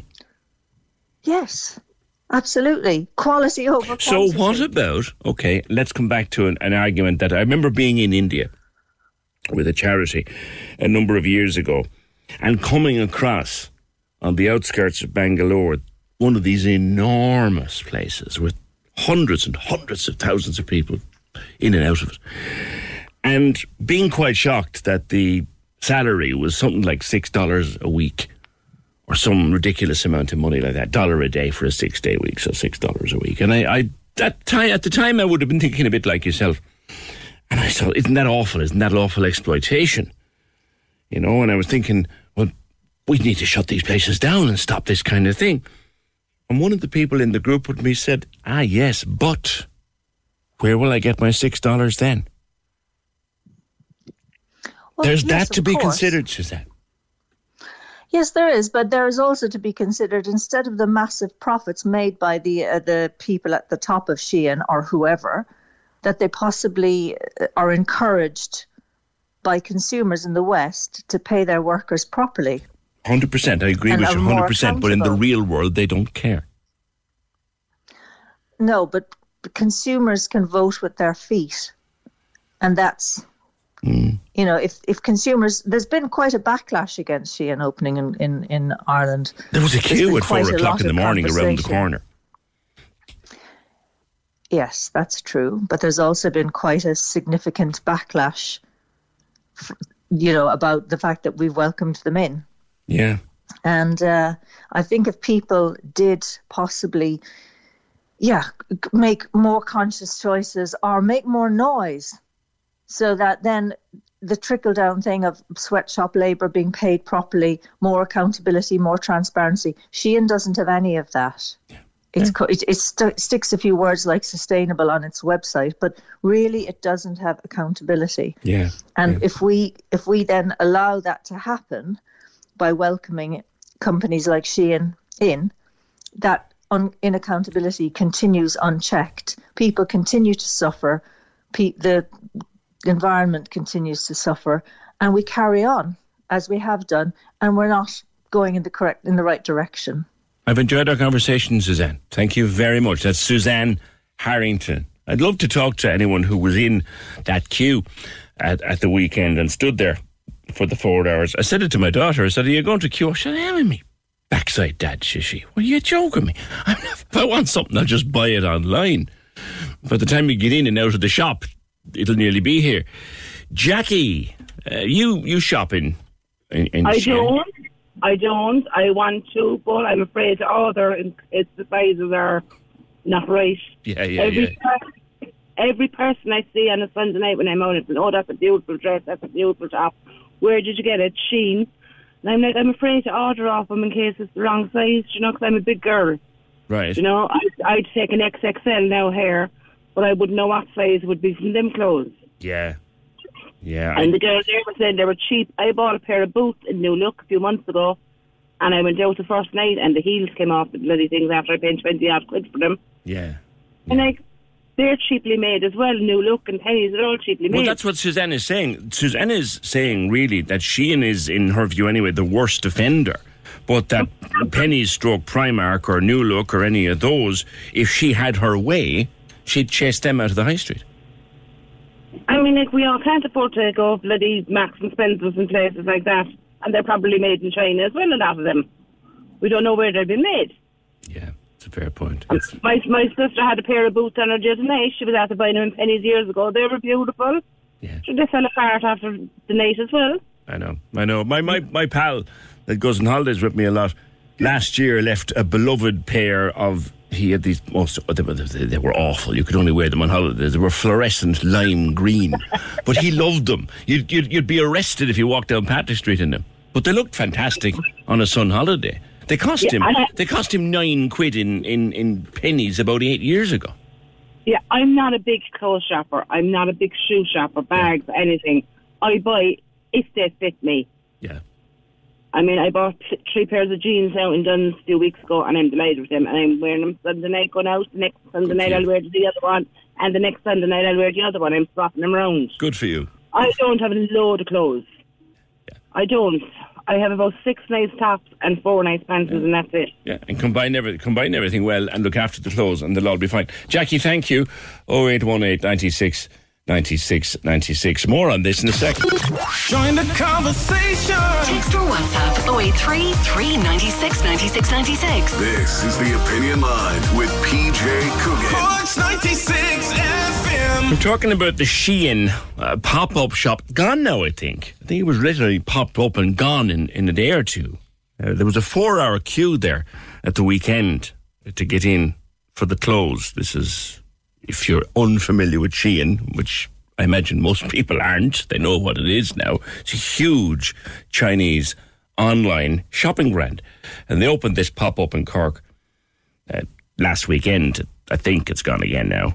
And Suzanne Harrington was writing about it in the Examiner, horrified, A, that it opened, horrified, B, that it was allowed to open and welcomed into the country by uh, Simon Coveney and other members of the of the government. And Suzanne believes we shouldn't be supporting fast fashion. And with that, she includes the likes of Penneys and other such chains that we should not be supporting that kind of fashion. It's there, I'm told, until Wednesday. Thanks. Mary, are you going in? Absolutely not. I no, I have two daughters and they have to like they have no other options like aside from the fast fashion for the types of lives they lead. And if you have a fourteen year old girl, if you go eh, if you can get her into something that will come from a more, you know, less fashionable shop, like like where, like could so that name a shop in Cork that you could bring a fourteen-year-old girl into, that mm. she should wear the clothes. That wouldn't be a fast fashion brand. I think Suzanne accepts, accepts that it's difficult to change the world at the But I'm not talk- talking about like it's, it's not even that like it's just not there. And like the thing is, if you have a child of that age, a they're going to be a different size by the next time they go to a disco or whatever they're going to. You know, and like so, like what is the point? Like you're talking about swapping things, but like if they're swapping on their friends, all their friends are going to be different sizes too by the time Yeah. The next. Do you know what I mean? There's, Like, there's a whole lot, of, especially fast at that age, what- whatever about mm. adults, and that you're even. Like I said. What, what, what do you make? What do you, what do you make of her her argument? stone like kind of thing. My wardrobe is full of stuff that some of which I paid a fortune for, and really, kind of, I wouldn't, you know, go out in now, like kind of thing, or wouldn't fit me or whatever. You know what I mean? It's What What do you make of Suzanne's environmental argument that they're just not They're good for the planet? They're good. They're, not good for anybody. They're not good for. They're not good for the kids wearing them either. They they look awful in a lot of them. The clothes don't fit. They're badly made. The seams are bad. They come apart. They don't come out of the wash. But because they're cheap, that doesn't matter as much. Mm. I kind of think if you're sending a fortune and mind your good dress now when you go out, you know what I mean? Those days are long gone. You come home and it's been messed up and just fling it in the bin buy another one. Yeah. thrown, yes, you know what I mean, whatever, something spilled on it, or you know what I mean, they, you know, just, they don't, the, the kind of lives they live don't, you know, lend themselves to sitting in their good dress or going out in their good dress, or, you know, back in the day, like in my mother's time, they were making clothes. And, and Mary, the out young the young people that you know that you're talking to me about, the young people that you know, where where would they be on the environment? Would they be pushing you to be more climate aware? Would they be In saying, fairness, no, the one that my my girls, uh, no, they're nineteen and twenty one now, but they won't buy Shein. Hmm. Won't, just won't. Like it's it's a kind, and you know, it's a, a kind of a, a shame thing, I suppose, among even their friend group that none of them would admit to buying Hmm. anything from there. So there is that, but that's when they're older. Yes. And now their clothes will fit them for longer. They can swap with their friends at this age far more readily than they could when they were 14 and 16. yeah, that's just a, Fast fashion is really comes in. You know what I mean? They're going to a disco. They're going to a disco in a gas club twice a year or something like that, and they're not going to wear the same dress. They want something Yeah. up to the minute, and they want the same as all their friends are buying. So, you know, off they go online. give in. Yeah. Exactly. Exactly. All right, Mary, thanks for your call. 0818 96 96 96. I made this point to Suzanne, and it was something that was just said to me when I was in Bangalore. It's a few years ago now. I was in Bangalore and I was with a group, and we were looking at one of these places where there were hundreds of people working for what we would consider insulting money. And I was of that kind of what you might call left of centre belief that, well, you know, or slightly left of centre, well, not just exploitation, and isn't it a disgrace that people have to work for that, and blah blah blah, and that should be all closed down, and we in the West should take action, and etc. etc. To which one of the people in my company said to me very politely, look at me as if to say, I understand where you're coming from, but where will we get our six bucks a week then? Simi, good morning. Hi, PJ. How are you? Good, good. You live in Mallow, but you're originally from India. That's right. Good. And that point I was making, where will we get our six bucks now? Yeah. Well, I had to comment when you said that because uh, in India we don't have any dole or any child benefit. So anyone at the age of 18 is trying to get a job. It doesn't matter even if it's six mm, dollars, as you said. It's all about trying to be independent and supporting your family. I come from a middle class family, and we had we were four four girls, and my parents were both uh, working, and it's very hard when you have four girls in the family. So we were right from the childhood we were told that you have to work hard and you have to educate yourself if you want to fulfill your dreams. So working for eight, six or seven dollars, you know, it, it's not shameful. In fact, you know, it's just encouraging you to be independent. There is nothing. That is, we don't think it as exploitation. We take it as an opportunity. Right. So you know, every Indian is very proud. You will not see anyone like there is no dole. Everyone is out on the street, even if it is 18 or 70 or 80 year old person, even trying to send vegetables to support his family. So I think it's a good thing. You know, you're trying to be independent. So there is nothing called as exploitation. We are happy to do that. Yeah. I remember being in a store actually buying, I went to buy a pair of sandals in a Okay. store in, in Bangalore.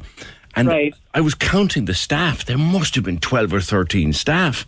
Yes. And, and I said to the, the man selling me the sandals after I tied, tied them on and all that, I said, You've a very big staff. He goes, Oh, they're my family. We all, Ah. we all make some money here. Yep. Yeah. We all make some. I thought, That's all right. That's okay. Yeah. Yeah, you know, like, my son is 18 now, and he came to Ireland at the age of three. And I always tell him, I said, you see where mom is today. I work as a nurse manager in one of the mental health hospitals. And I said, I have achieved all this by working hard, right from as a child. My parents had taught me. So it's for you. Now you're only starting at the age of 18. So work hard if you want to have better things in life. So, you know, let's do it, coach.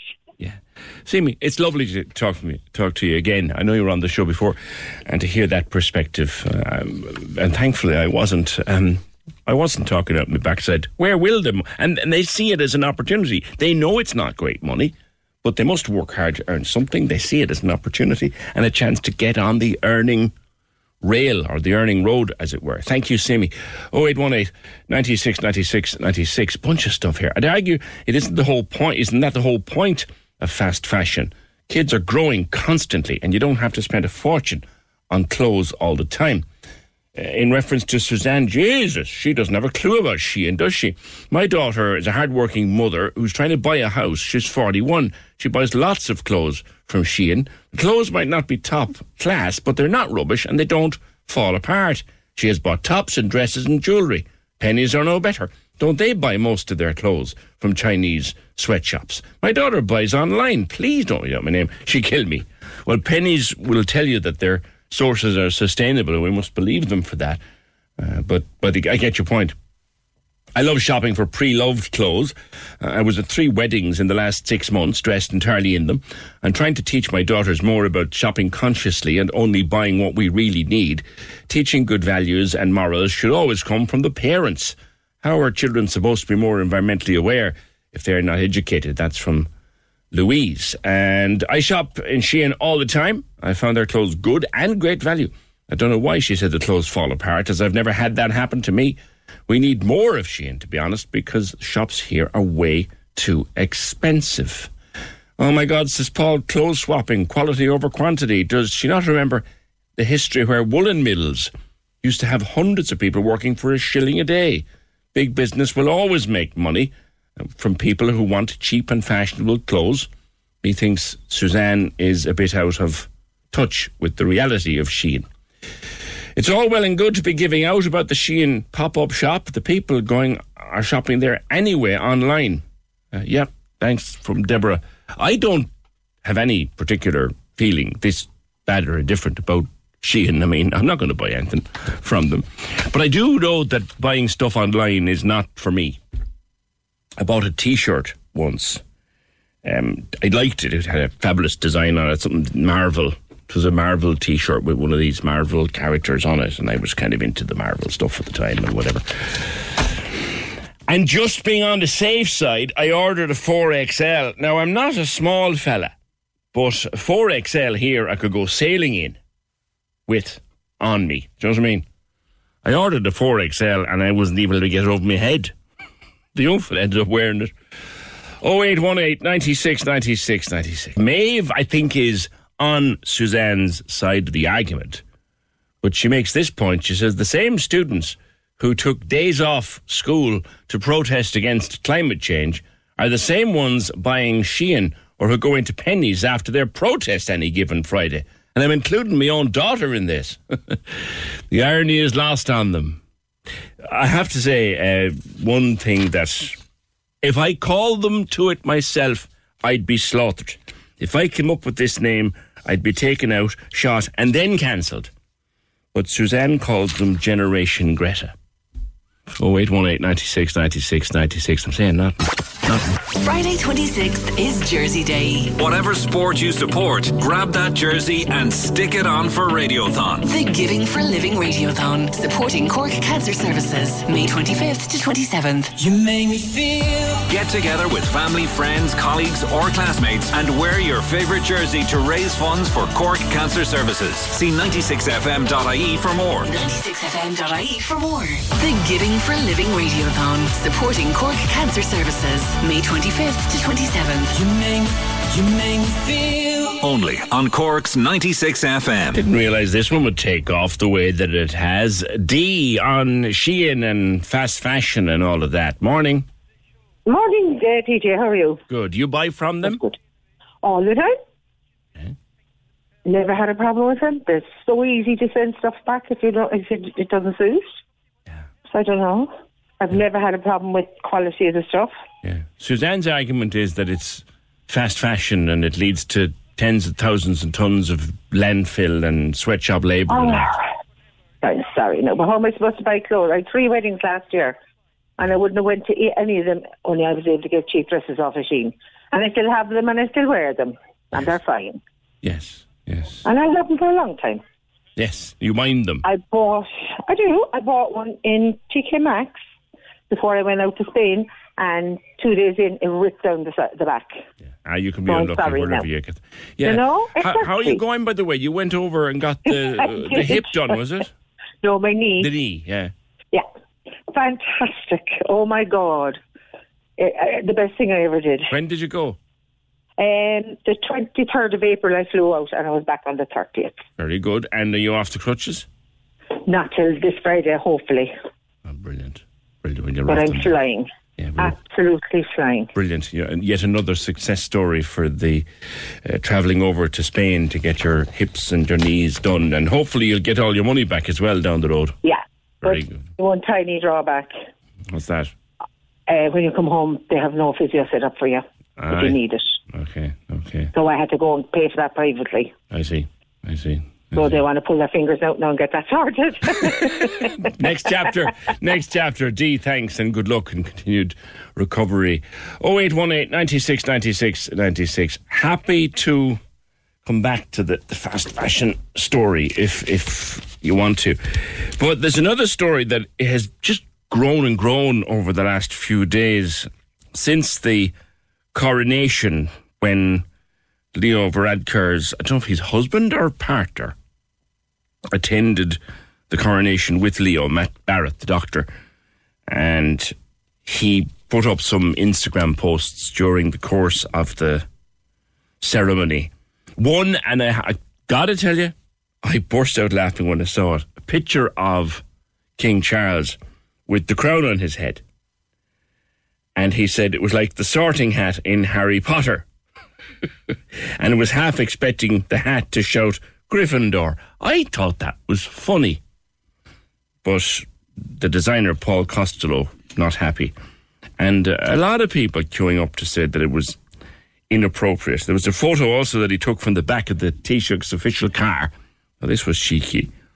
While all the VIPs were piling in for the coronation, it goes, Holy SH1T, I think I've accidentally been crowned King of England. Yeah. Then there was the, um, when the Queen Consort, Camilla, was, was waiting for her coronation and all her regalia to come down, he took a picture of the liturgy, the printed liturgy, and he posted up an Instagram post. Sounds like the script to a good night, to be honest. I laughed, I have to say. I shouldn't have, Michael, should I? Good morning. Well, PJ, sorry, can I just pause you there for a moment, please, and just go back, if you don't mind, to your earlier discussion with Gareth. Yes. And I will also include your earlier discussions with Elmarie Mawe, two fine individuals, well respected, well known presenters on your show. Sure. I wish them both the very best because it brings us, you know, to, to, to a situation where we never know what's round the corner. And little did Gareth realise when driving through the city with his family that suddenly he would be at death's door. Right. You're right. Tragedy. And uh, I, I think on behalf of many of your listeners who would who would listen to both shows, I would just extend best wishes to both of them because uh, they're very, very uh, uh, well known and well respected Very persons. Now, uh, coming to this matter, PJ, look, if we go back to basics here, now, I first of all let me say I am not a monarchist. Mm. I have no particular interest in the monarchy other than to read the amusing stories about their behaviour from time to time. So I am an Irish Republican and nationalist. But at the same time, PJ, you know, we have to go back to basics here. From time to time, we are all invited to certain events and functions, either as individuals or representing the company or organisation we work with or for. Now, if we are invited representing a company or a country or whatever, then we have to make a decision that if we accept this invitation, we are expected to behave in a particular manner. Now, both of those individuals, I'm not using the term gentleman because I don't behave, believe they deserve that title. Both of them are. Really? Both of them, well, let me continue now, please. Both of them are highly educated individuals. We, one would assume that they should know how to behave themselves in certain circumstances. If not, then Leo Varadkar, as the Taoiseach and the representative of the government and the people of this country, he received an invitation. He had a duty and a responsibility to ensure that the person he brought as his plus one behaved in an appropriate manner. Now, this man, in my opinion, did not behave in an appropriate manner under the circumstances. Now, rather than immediately apologise, Leo Varadkar took the position that this man is an individual and he posted it on his private site. No, completely unacceptable. Is that not a fact, though? But he was there. I, I am not my partner's keeper. I. He was no, but Leo Varadkar had a duty and responsibility to ensure that this man behaved appropriately. Now, we are all invited to places. There are certain procedures that we are asked to follow in certain circumstances. The behaviour of this man, let me put it very bluntly, it was not only irresponsible, it was shameful, it was disrespectful, and it was humiliating, not only to the people involved there, but to the people of Ireland. Because Leo Varadkar represented the people of Ireland, and this individual who attended with him had a duty and responsibility to show respect to the people of Ireland. He did not. I think it is shameful. If it was in any other country, Leo Varadkar would be forced to resign. But Do you Ireland, think so, no, Michael, really? absolutely. I, Matt, Matt, Matt, by the way, has since educated apo- people. Matt has apologised. He, he Ir- said, irrelevant, irrelevant. He's an educated man. He knew exactly what he was doing at the time. He was totally disrespectful to the system, and he was disrespectful to the people of Ireland. He is a disgrace. And mm, I I'd think, that's Leo, a in my strong, opinion, Michael. Leo He- Varadkar hold should on, resign. Let, let me, let me come back and, and Yeah, yeah, counter, go ahead. counter it a little bit. He was having a bit of fun. Well, PJ, there are places for fun and there are places for serious behaviour. Like I thought am the not one, I, am not going to apologise. I thought the one about I thought the one about that, the crown and comparing Well- it to the hat in Harry Potter. I laughed at that. But PJ, there's a time and place for everything. He could have done it after the event, when he was back in Ireland, or whatever. But during the event, it was considered by many to be a solemn occasion.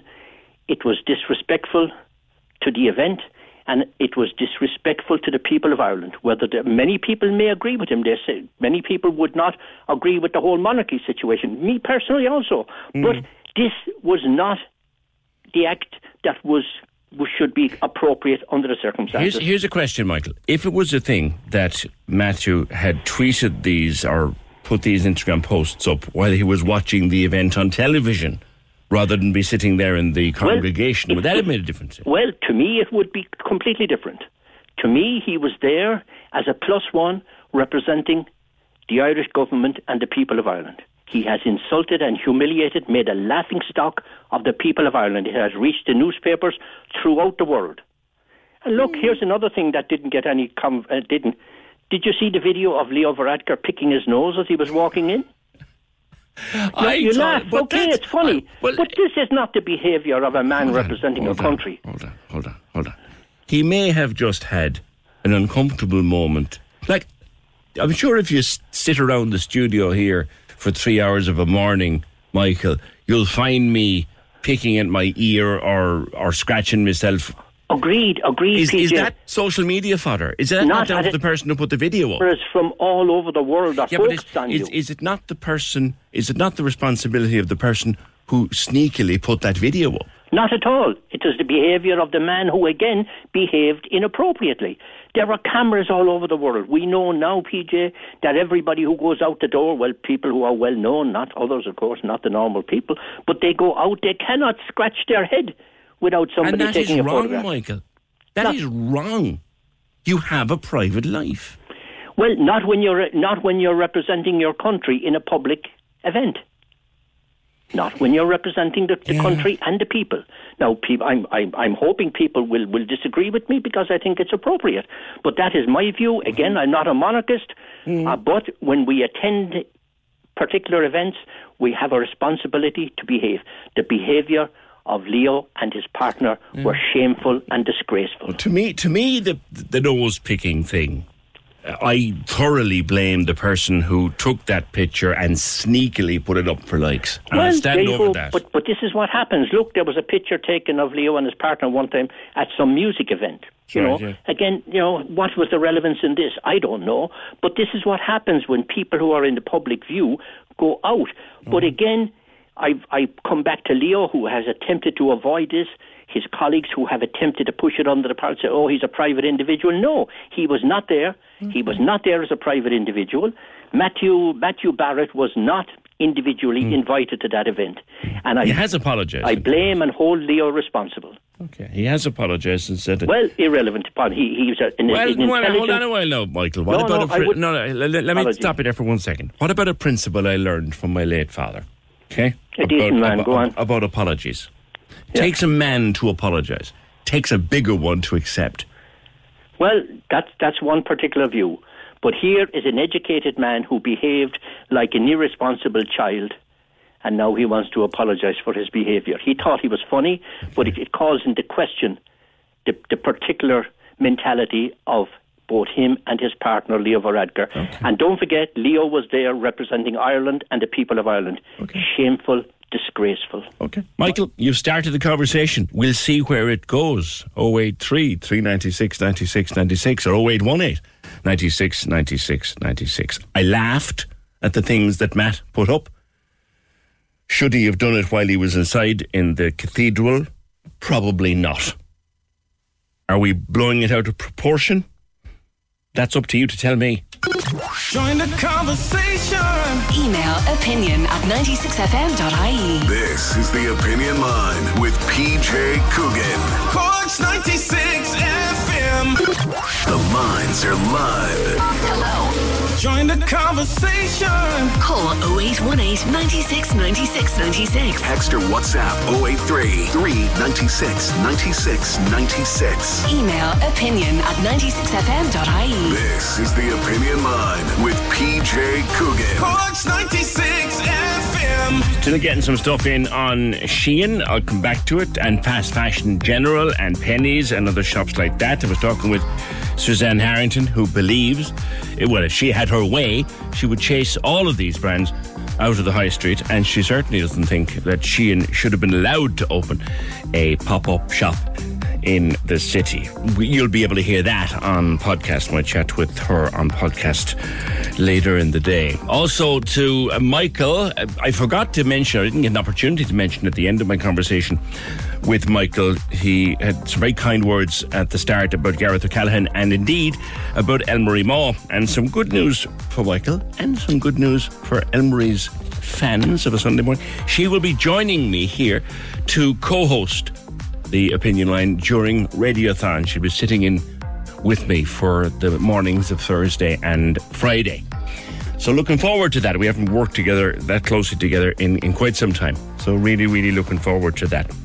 0818 96 96 96, the number. The text or WhatsApp is 083 396 96 96. And the email is opinion at 96fm.ie. Come back to anything else you want to, including um, Matt Leo's partner's Instagram posts during the coronation. More people care about this than I actually thought. to be quite frank with you. I still think they were funny. I'm inclined to come about to the way of thinking now, though, that look, it'd have been better off if he was sitting at home watching it on the telly. He might have got away with it. But actually being there in the cathedral during the very solemn event was probably a small bit cheeky. All right, to be fair. Also, with regard to the picture of Leo picking his nose, my blame there is to the person who thought there was a bit of fun in putting that picture up.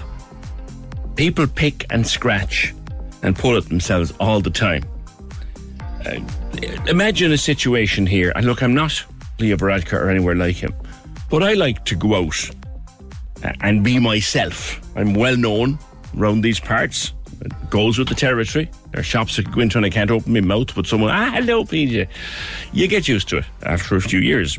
And it's nice to be recognised, and people are generally very nice.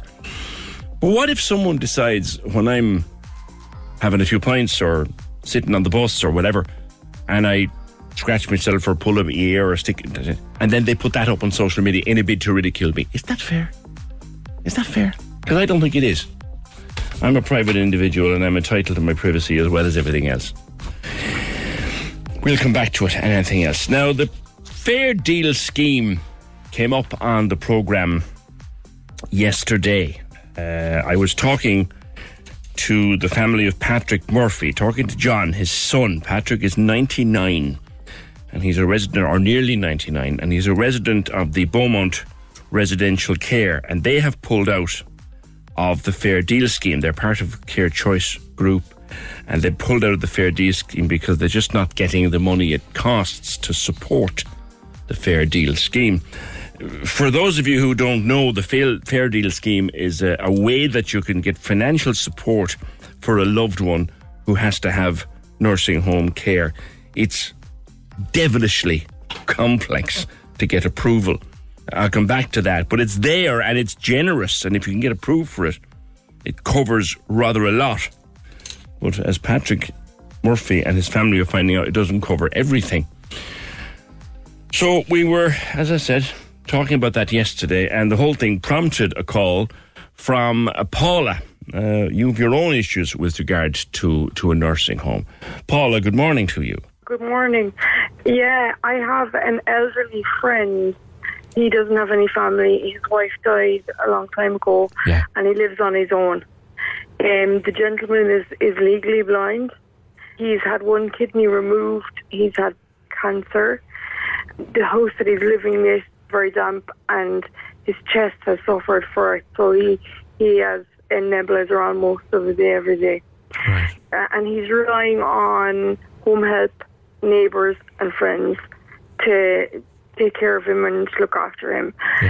So he made the decision last year that it, it was time that he would go into home because he felt a burden on people. Yeah. Applied to go into a nursing home in East Cork. He applied for long term, as in he thought at the time that he was going in. This was it. He was going into the nursing home, and he's going to be looked after for the rest of his life. What age is But- he, Paula? He's in his eighties. Yeah. The, the nursing home, very nice place, and well, well looked after. Um, and he at the two weeks, after two weeks being in there, the the lady said, "Your respite is up now. You, you can go home." And he didn't understand what she was saying because he presumed, obviously, that he's going to be in there. That this was it. Oh, yeah, they And gave him a goes, "No, respite no." bed, yeah. Yeah, they gave him a respite. So they said they'd keep him for another week in order to get the paperwork and things stuff to go through to let him there Yeah. full time. But at the week came, a, a week came through. We didn't. They didn't have the paperwork done, and they just let him go home. No, he's he's not he's not great on his feet. Um, he's arthritis. I mean, there's an I could I could stay here now and list off the amount of health issues that he has. There should be actually someone there with him 24 hours. You- You're, you're struggling to get him into a place now because he Yeah. needs to be in there full, full time. he needs to be in there full time. He have a niece and a grandniece and his nephew that are like really doing their best, and neighbours, Jeannie, neighbours really, really trying hard. But it's getting him more and more down because he feels obviously a burden on on everybody. So last week I took the initiative to ring um, a TD in Midleton, Buckley, Yeah. and he contacted the nursing home and had a conversation with the manager there, and she said there is a bed available. Right. To ring his health nurse on Monday, organise the, the paperwork, and there's a bed available. And I, I was like, brilliant, that's mm-hmm. excellent. Job done. The, the paperwork that needs to be filled out is by his doctor. It's just a referral to say that in his in his health now he needs full time care. Yeah. So I said, that's brilliant. Just get a letter from the doctor. Rang, said uh, nursing home, and all of a sudden there's no bed there. Bed's gone. Bed's gone. And I said, but this was only last Friday, and you were aware that like we were putting in the paperwork for that bed, and she said, "There's nothing I do." In the meantime, the the bed has been allocated to somebody else who probably had the paperwork there and then. Yeah. there and then, yeah. But we've been uh, searching every other place as well, and there's nothing. Like, what do you do? I don't. I don't know. We we don't know what to do. Hence me ringing you. I thought you were the the, the last resort, Well- in the hope that somebody might come back and say, "Here's how you go about it," or "or this is what you have to do," or anything, anything at all. Because I'm I'm stuck Yes. in a place where I don't. He doesn't want people to be looking after him because he feels a burden, and he have no other choice but let people look after him because he's not in the state to look after himself. And uh, and there, you had a bed or thought you had a bed, and now the bed No, is gone. she said. Yeah. Said uh, uh, TD Pat Buckley last week, last Friday, There was a bed there, that, and now that there there was a bed there that two ring on Monday, and when his niece rang, there was no bed there. Okay. I don't know what we can do from here, but you've at least aired the situation. I really Yeah. hope something works out. Yeah, uh, Maybe, yeah, maybe yeah. there'll be another bed come up in But the same I, I don't think he's not. He, he's not the only one I'm that's sure he's out not. there. He's not the. He's not the only one that is suffering at the time of the life when they should be looked after, and and that's the way it should be. Like. I know. I know. Paula, I'm going to leave it there. Thank you very much for contacting us. We'll see what And happens. Thanks for listening to me. My Uh, and if anybody out there has any advice or anything, I, I would gladly take it. and they can contact us and we'll pass that advice on to you. Have a good That's day. great. Thank you very much. More than welcome. More than welcome, Paula. And my regards to your friend. Yeah, the fair deal scheme. I'm not too sure if this gentleman would would come under it. Maybe he would, but it's it's a system whereby you pay a certain amount towards the cost of your nursing home care, and the HSE picks up the tab for the rest. You need to be approved for it, obviously, before you can get funding for a nursing home. Your care needs have to be assessed by the HSE, and your financial situation is also assessed to see how much you can pay towards the cost of your care. The HSE then pays the balance between what you pay and what the nursing home is charging. So let us say, as a roundabout figure, that the nursing home charges a thousand euro a week, and you're eligible to pay, we'll say two hundred. Well, the HSE is to pick up the eight hundred. That's after a very long and very arduous approval uh, proceedings. Sinn Féin TD Donnchadh, you are fielding calls from families very upset about this. It is a fiendishly complicated approval system, but once you get on it, it seems to work well. Good morning. Yes, uh, well, like I mean, I, I wouldn't say that it's perfect either. Um, PJ, thanks for having me on. Um, but uh, I suppose it does offer people uh, the ability to afford care that they wouldn't otherwise be able to afford. Um, we have had though in the last since um, since the news broke on Thursday, Friday last week, we've had well over a dozen um, residents or relatives of residents in contact with us. Um, really, really worried, really worried in lots of ways. The first thing to say, they, they have nothing but good things to say about the staff in uh, in Beaumont and how they were looked after. They're they're they're by and large very happy there uh, with the care of the, the, the their relatives they're receiving. But they're really, really worried now because they couldn't protect, they couldn't possibly afford the care except for the fair deal scheme. Just to bring They're people up to speed that might have missed it, Donnchadh, I should have said this before I went over to you. Beaumont is pulling out of the Fair Deal scheme because they're saying it's no longer financially viable for them as a business. Yeah, and there's about 73 residents in uh, in Beaumont who are, uh, and the vast majority of them, uh, if not all of them, are uh, through the fair deal scheme. I certainly the vast majority of them. Um, the uh, care choice, their their version of it is that the the rate that they're looking for is already twenty nine thousand lower per resident than what the HSE pays. Now, the HSE would have some different costs, but like what I'd be looking for, and I have written to the HSE both locally and nationally, and I've put down a number of Dáil questions, and I'm hoping I, am putting down a debate uh, for this evening and tomorrow. I'm hoping it gets picked that I can raise this with the minister. The HSE need to come back to the table. It would be unacceptable if these residents, a lot of whom are quite elderly, a lot of whom are quite vulnerable, a lot, some, several of whom have dementia, and a move like this would be unbelievably traumatic and would set them back. Mm. Um, it would be unacceptable if they were forced uh, to move or uh, anything like that. So the HSE needs to come back to the table here talk to Care Choice uh, about Beaumont residential care. Um, look, there needs to be a bit of give and take and there needs to be a fair discussion, but come back to the table with a realistic offer um, that can ensure that these residents, that has to be priority number one, that these residents can be kept in what is their home uh, at this point. Care time. Choice is a very sizable organisation. Would there be a fear, do you think, Donnchadh, that if they go ahead with this, that it'll affect other branches of their group?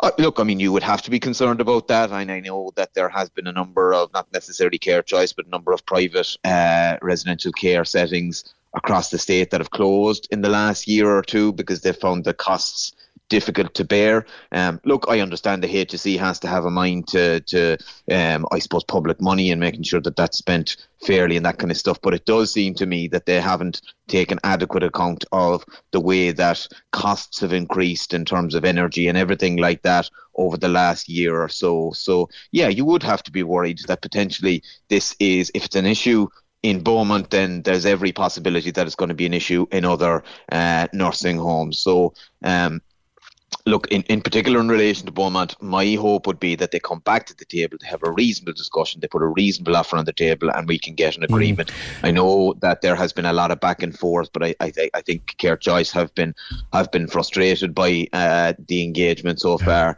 But look, we can't have um, dozens of elderly people now being forced out of their nursing home. As I say, many of them very vulnerable, many of them, uh, many of them very elderly, and several of them with dementia. Like it would be completely unacceptable. Like we need to make sure these people are looked after. It's, it's very distressing. It's very really dis- worried. Many of them, like you say, the ones with dementia, it would be very distressing for them. For Patrick, who is still quite uh, mentis, according to his son who I chatted with yesterday, it would be very distressing because he simply isn't able to mind himself at home.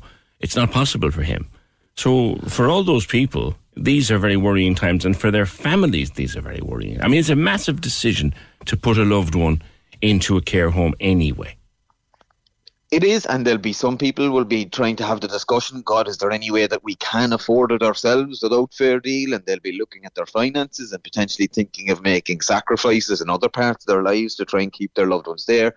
And some will try, and they they will find that no, that's not doable. So so there's very difficult choices that are being put on the table now, and it's like it really is like you know, the, as I say, the fair deal isn't perfect, but if you have uh, made the decision with your loved ones uh, to to uh, find a nursing home place, there is a security there. There is a peace of mind there uh, that they will be looked after and that they have a secure place. To have that whipped from under you is uh, is very very scary. So. Um, like I, I really I, I hope that this can be resolved. Um, it really it really is the kind of thing that, that, that would nearly keep that would keep you up at night if your loved ones were there Indeed. and uh, if you didn't have uh, yeah yeah exactly exactly in relation to Mr Murphy um uh, like in, if you didn't have confidence in terms of a solution here um so uh, it really is incumbent on the HSE and Care Choice and they need to I, I think they need to they need to work out a compromise mm. here and a fair resolution but uh,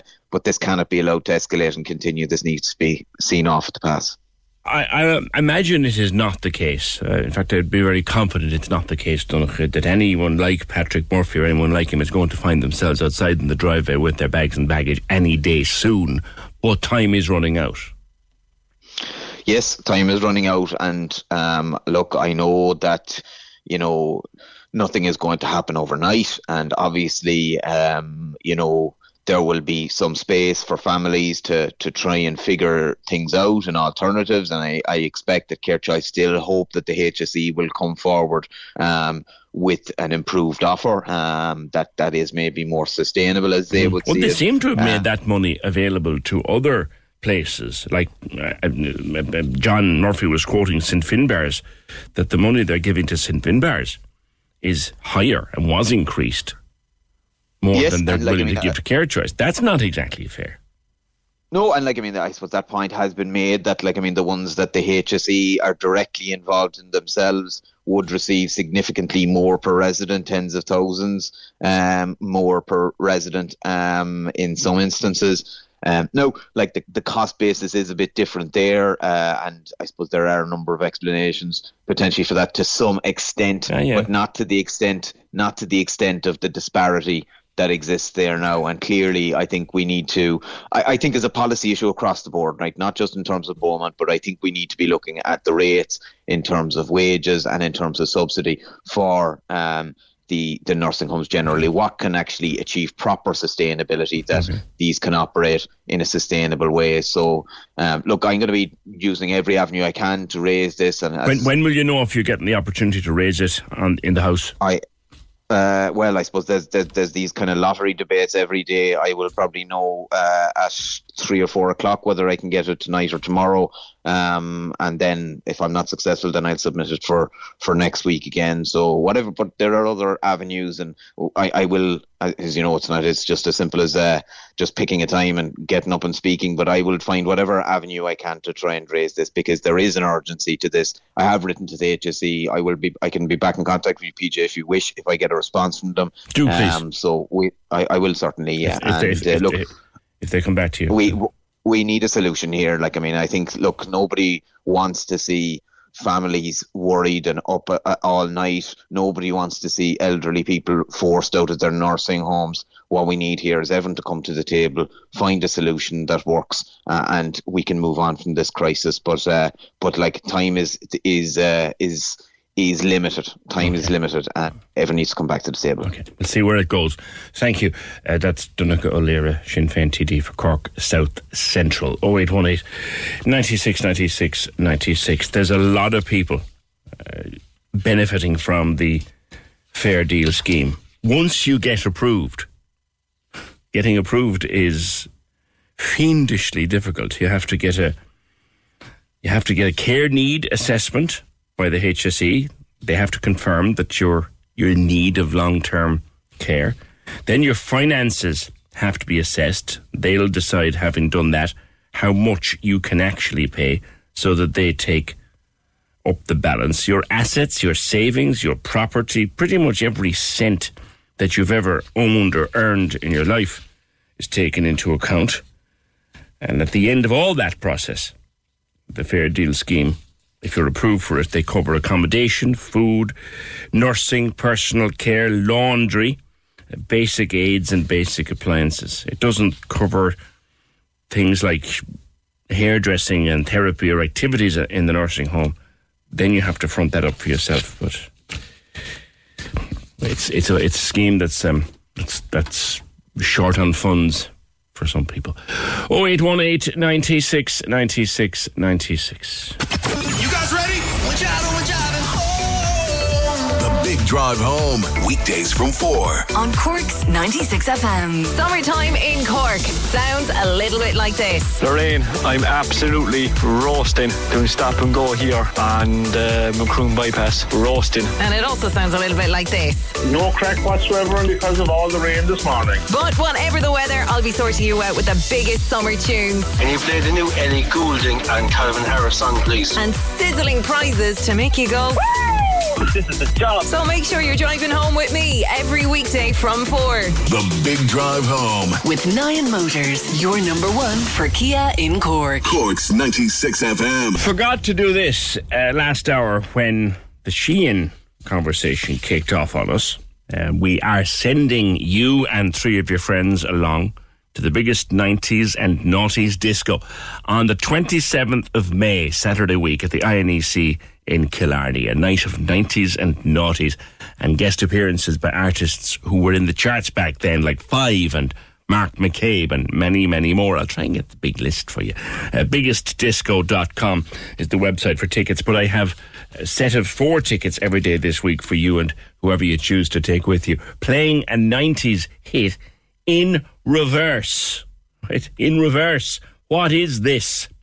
Tell me who it is. Tell me the name of the song and the name of the artists.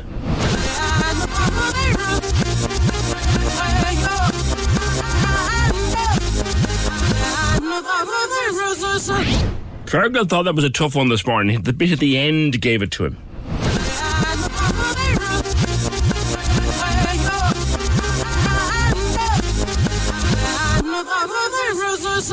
There you are. All right. 083 396 96 96. We'll pick a winner before quitting time. There was some response to myself and Michael before 11 talking about Leo and Matt and Matt's social media posts from the coronation last week. Totally agree with Michael. It was snide, rude, stupid behaviour from Matt and Leo, and Leo's trying to dodge it now. Micheál Martin's on a different level entirely as a statesman. We'll be glad when Leo isn't Taoiseach anymore. We are so much better than this. Uh, I think a donation to penny dinners would be the best form of apology on Matt's behalf. Tom says, I'm a Republican, as Republican as the rest of them, but I feel disgraced that we as a country couldn't send people who behaved correctly. All the other countries from all over the world that went there. Someone else, however, thinks that Michael should go and have a large bowl of cornflakes from himself or for himself. Bernie, there are more important things to worry about, like that 99 year old man who may have to leave his nursing home. Who cares about Prince Charles's coronation? It's not our country or our culture, says Bernie. Speaking of, of public figures behaving in a, an inappropriate fashion, uh, I've been meaning to play this for a few days. This is astonishing audio. Do you remember where Donald Trump? Well, you know about the case himself and the columnist E. Jean Carroll, and she has been awarded five million dollars in damages against him after a civil trial. Very important. A civil trial found that he did sexually abuse her in a department store in New York 27 years ago. There's no criminal element to this. It was a civil trial. And it's deemed that he did sexually assault her in this department store in New York 27 years ago. He completely denies it, of course. He claims he never even knew the woman, etc., etc. You know, we, you know, it started in Doonbeg, his denials of it. He was at a CNN town hall last week and of course, it was always going to come up.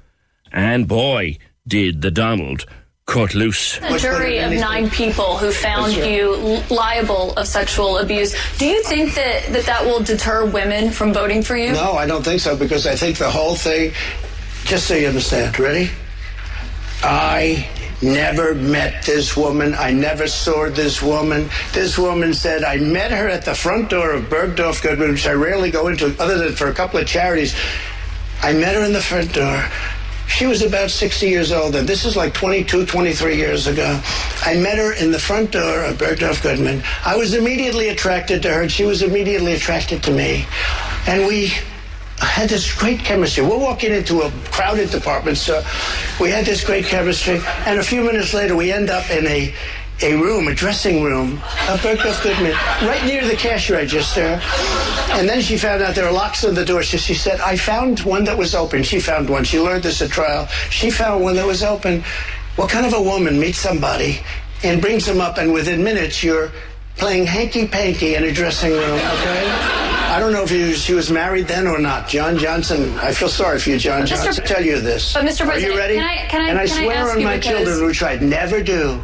I have no idea who this woman. This is a fake story, made up story. We had a horrible Clinton appointed judge. He was horrible. He allowed her to put everything in. He allowed us to put nothing in. Mr. President, this is a you're fake recounting your version of story. events. See, thing is, he was saying in Doonbeg, in Doonbeg, he had no idea who she was. He'd never heard of her. And then he's going through the whole thing like it was a sleazy episode of Coronation Street or something like that. But he's saying this like on national television on CNN exactly what happened. It's bizarre. Really is weird. 0818 96 96 96. He just cut loose as, as the Donald does.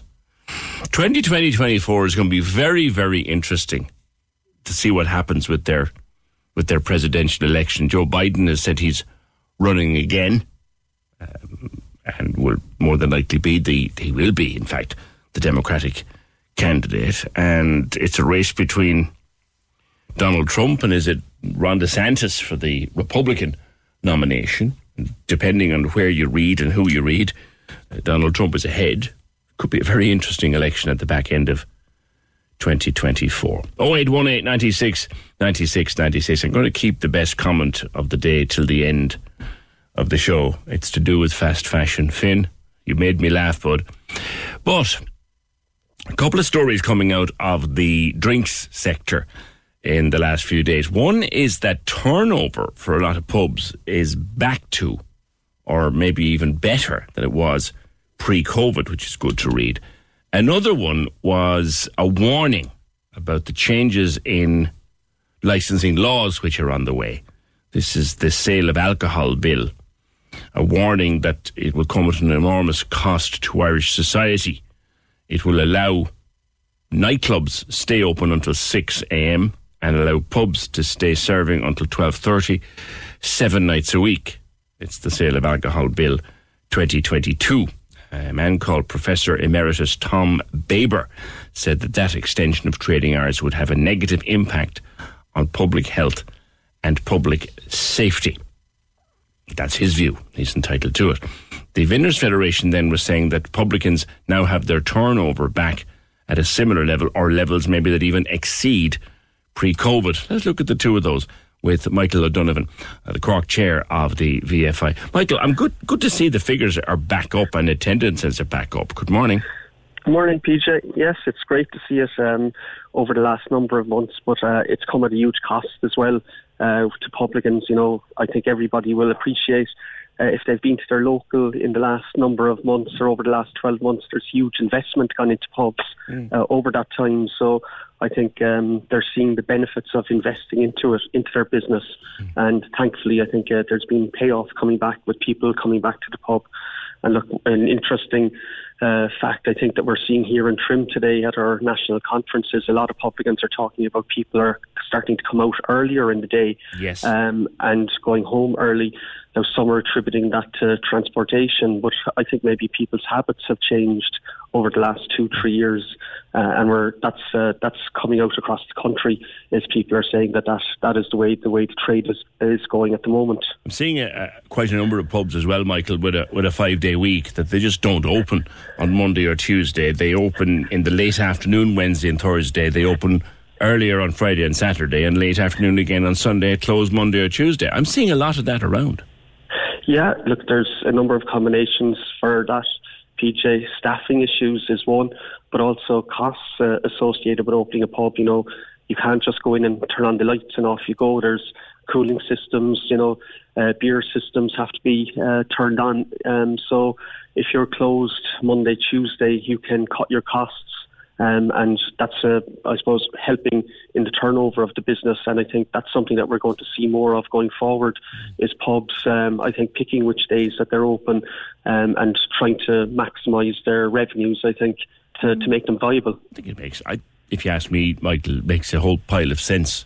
It, it really does. I, I, can't see why you'd keep a, a pub open and it's empty on a Monday or a Tuesday. What did you make of these warnings by Professor Baber that op- let, letting you open a bit later, letting clubs open until six o'clock. Not that they have to, but let, and letting you guys open until half twelve, so that it would cause carnage and the destruction of society. Yeah, look, PJ, everybody's entitled to their opinion on it, but look, for pubs at present, we're open until half eleven. You know, um, Sunday night, um, or sorry, Monday through Thursday, Sunday night at eleven o'clock. I suppose our call is on the government is to extend the Sunday night uh, to make it uh, in par with the rest of the week. And the government went a little step further in making every night equal to a Friday and Saturday night. Mm. Look, the pub is still the safest place for people to go out, socialise, and enjoy alcohol mm. because when it's at home, we all know there's no control measures, there's no um, nobody policing it. You know, we are professionals in what we do. We want people to enjoy themselves, but we also want people to be safe. Mm. So, you know, we, we take that, uh, it's part of our licensing requirements. So we try and make sure people enjoy themselves and be safe. So the pub is the safest place to go and enjoy alcohol. Um, correct me if I'm wrong here, Michael, but if it were the thing that it was allowed to be 12.30 seven nights a week, there's no compulsion on you to keep the place open till 12.30 seven nights no, a week. Absolutely not. And you know what, as I've said, and, and what's being said here in Trim and County Meath at our conference, you know, we're seeing people coming out early and going home early. Mm. You know, one of one of the things that we've seen since I suppose coming out of our horrendous two years of COVID, the amount of times that I personally have had to say, you know, at the end of the night, flash the lights and tell people come on, have you any homes to go to? I'd say I'd count them on one hand over the last 12, 15 months it's just not uh, it, it's just not needed to be done anymore nearly. So uh, yes, young people like to go out and go socialising, go dancing, and uh, meet each other. Uh, that's a different, um, I suppose, a different um, uh, proposition, and you know that's where the six a.m. comes into. You know, there'll be like talking here of Cork and County Cork. There'll be a very, very small percentage, maybe two percent of the membership will will have the capability or the possibility of availing of that 6 a.m. closing. So it's a very, very uh, small pool that you'll be talking about. I've seen, again, just in my own travels around places now, their Sunday night entertainment, those places that put on music on a Sunday, a lot of that now is over by nine o'clock, seven to nine or six thirty to eight thirty, which is a, a, trend, like you point. And I was out myself for a few pints a couple of weeks back on a Friday night, and the musician in, in the place was a guy I know well. He was done and dusted by, by half eleven. Yeah, that, that's that, that is a trend, especially when you say there the Sunday. What we're seeing is uh, members are telling us that they're closing up at half past nine, ten o'clock on a Sunday, and business is done. People are gone home. Uh, as, I, as I reiterate, they they come out earlier and they go home earlier. Mm. Uh, customers they're out, and like you know the matches. If there's a match on, if people want to go out to watch a match, if there's um, an event on. They're generally on in the early afternoon, late afternoon, so people are um, ready to go home, and they're they're I suppose people are more conscious of going to work on a Monday morning, mm-hmm. um, so it's it's all fed into it. I think it's all very civilised. If a pub wants to show the match on a Sunday at four o'clock and put a fella on singing a few tunes afterwards and put a sign up over the bar, we close at nine on Sunday. Good on him. Yeah, look, it's, as I said, it's with spiralling costs at the moment, PJ and people have to, you know, the old adage, cut your cloth accordingly. So that's what we're seeing at the moment is, you know, people trying to reduce costs, but trying to still give the entertainment offering to the to the patrons that, that come into the pub. And lastly, do you think it's unfair what Professor Baber has said that we'd all go crackers and that there'd be more casualties and more domestic violence and more bad nights at A&E if we were to change the, the hours the way that, that, that is proposed, do you? Um, look, I personally I don't think that will happen, but obviously the professor is entitled to his views. Um, like you are talking about if they extend the hours for the regular pub, it's Monday, Tuesday, Wednesday, Thursday, and a Sunday night. So you're talking about five and a half hours extra per week. Um, yeah. per week. You know, it's it's not uh, it's not life changing in that. Yes, look, the the six a.m.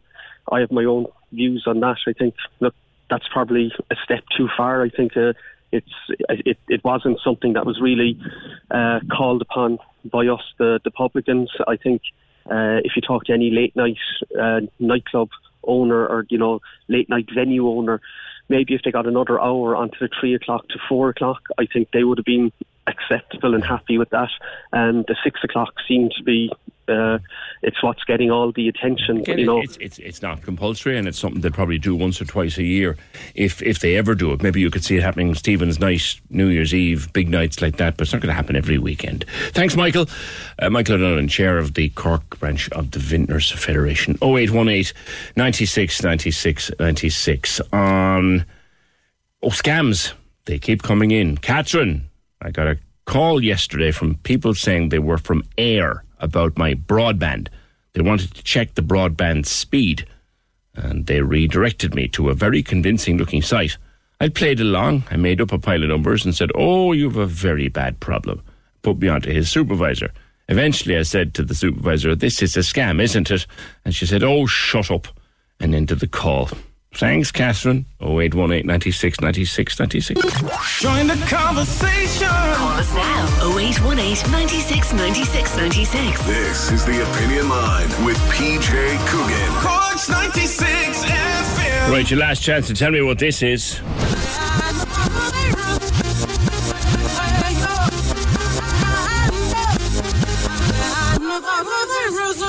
Identify the song and the artists. A group.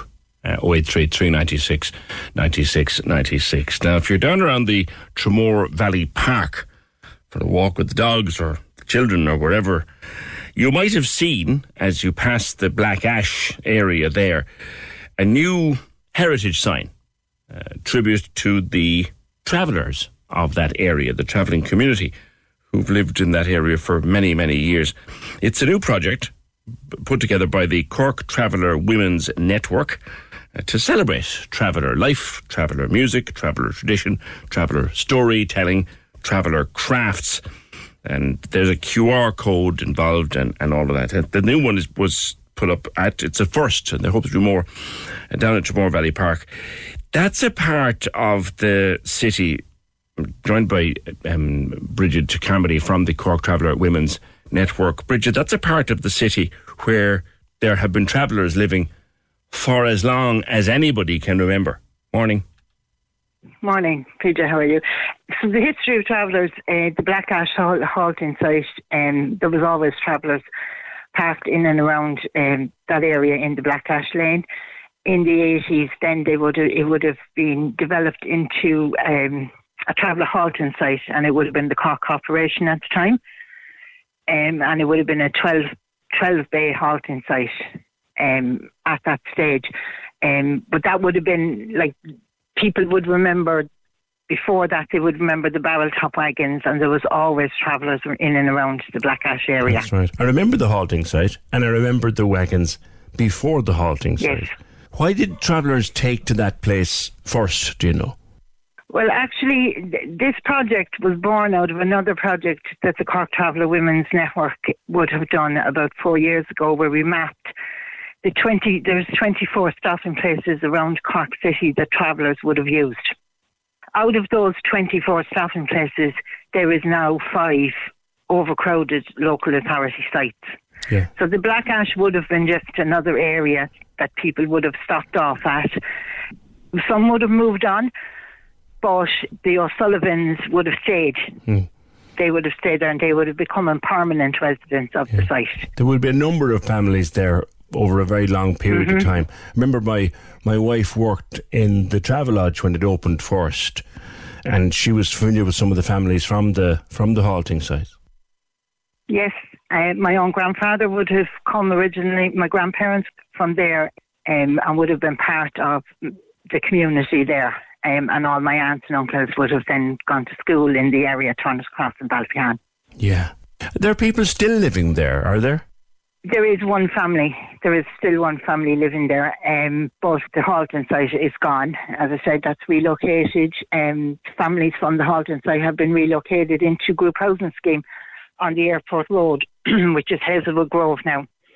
Seven families, group housing scheme on Hazelwood Grove. They would have been the original tenants of the Black Ash. I see. Now, this sign to commemorate the traveller history there, how did that come about? So the, the project itself, the, it's a plaque and it's positioned directly across from the recycling centre on Tramore Valley Park. It was very important to us that that be where the plaque be placed because that was the land that traveller men stood and they recycled well before recycling became popular. The traveller men in the Black Ash would have, you know, regularly, you know, collected scrap from the dump, cleaned it, and sold it on. Um, the plaque itself um, has a QR code that will bring you to the Cork Traveller Women's Network's new website and the Black Ash Oral History Project. Where you hear stories from the families that live there on the halting site um, and also more information about the Cork Travel Women's Network and the work we do. Stories about what life was like living in the site. Uh, stories about the big oak tree that's in the middle of the Kinsale Road roundabout, the children that played on that and grew up around it, and photographs of the daily life on the site. Mm-hmm. So for us, it's our hope for the project is, you know, that our children will see positive images and information about their culture and their history, hear stories to be proud of their heritage. I mean, recently, when you hear stories about, you know, Senator Eileen Flynn, recently where a taxi wouldn't even take her into yes.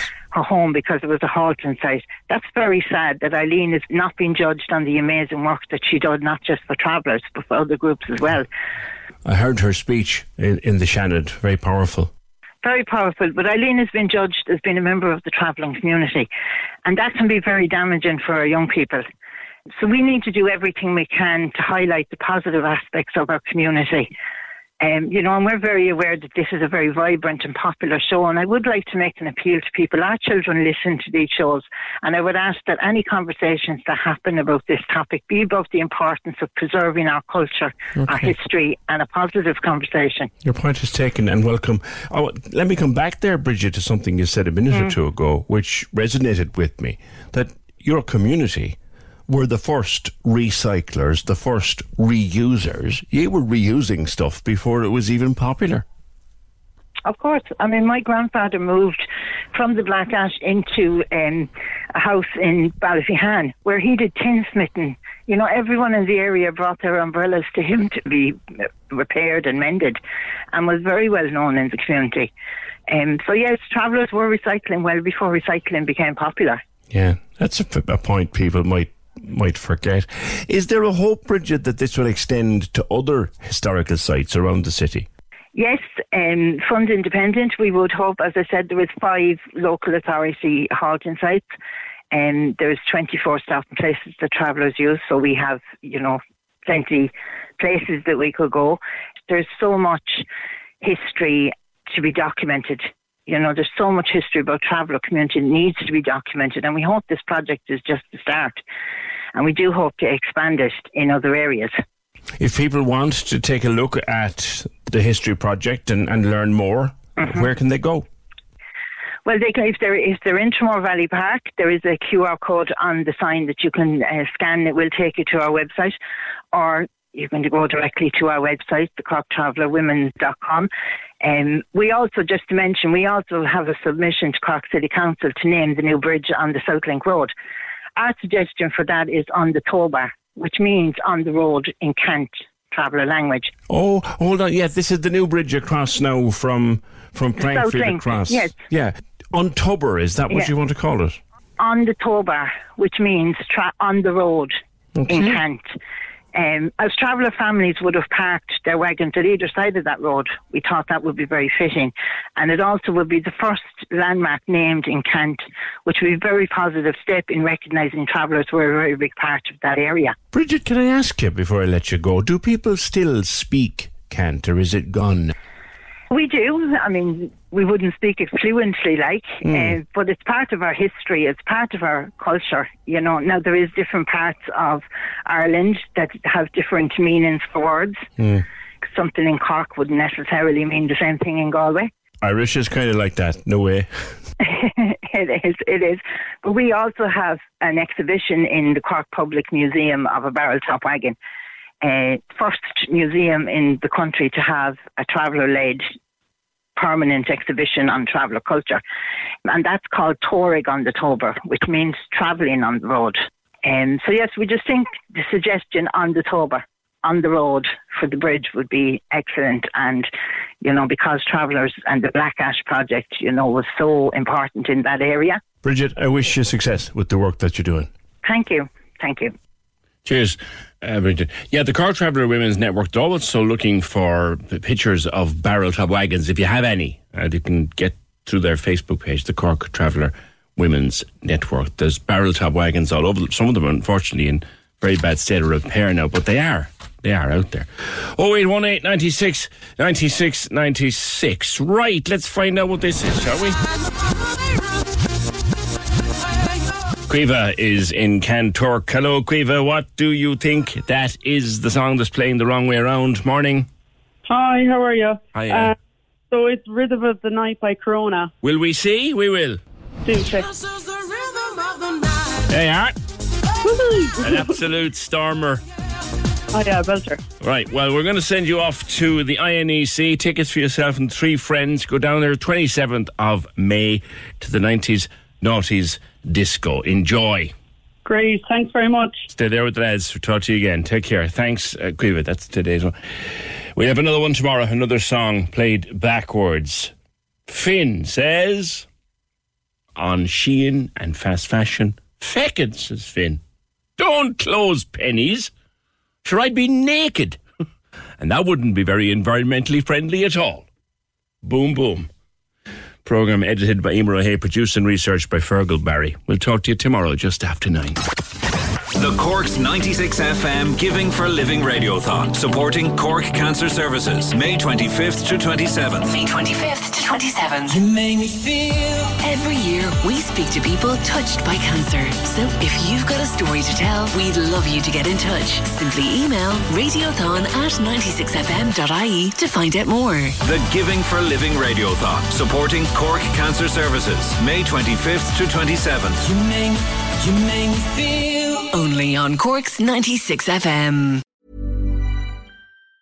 Planning for your next trip? Elevate your travel style with Quince. Quince has all the jet setting essentials you'll want for your next getaway, like European linen, premium luggage options, buttery soft Italian leather bags, and so much more. And it's all priced at 50 to 80% less than similar brands. Plus, Quince only works with factories that use safe and ethical manufacturing practices. Pack your bags with high-quality essentials you'll be wearing for vacations to come with Quince. Go to quince.com slash trip for free shipping and 365-day returns.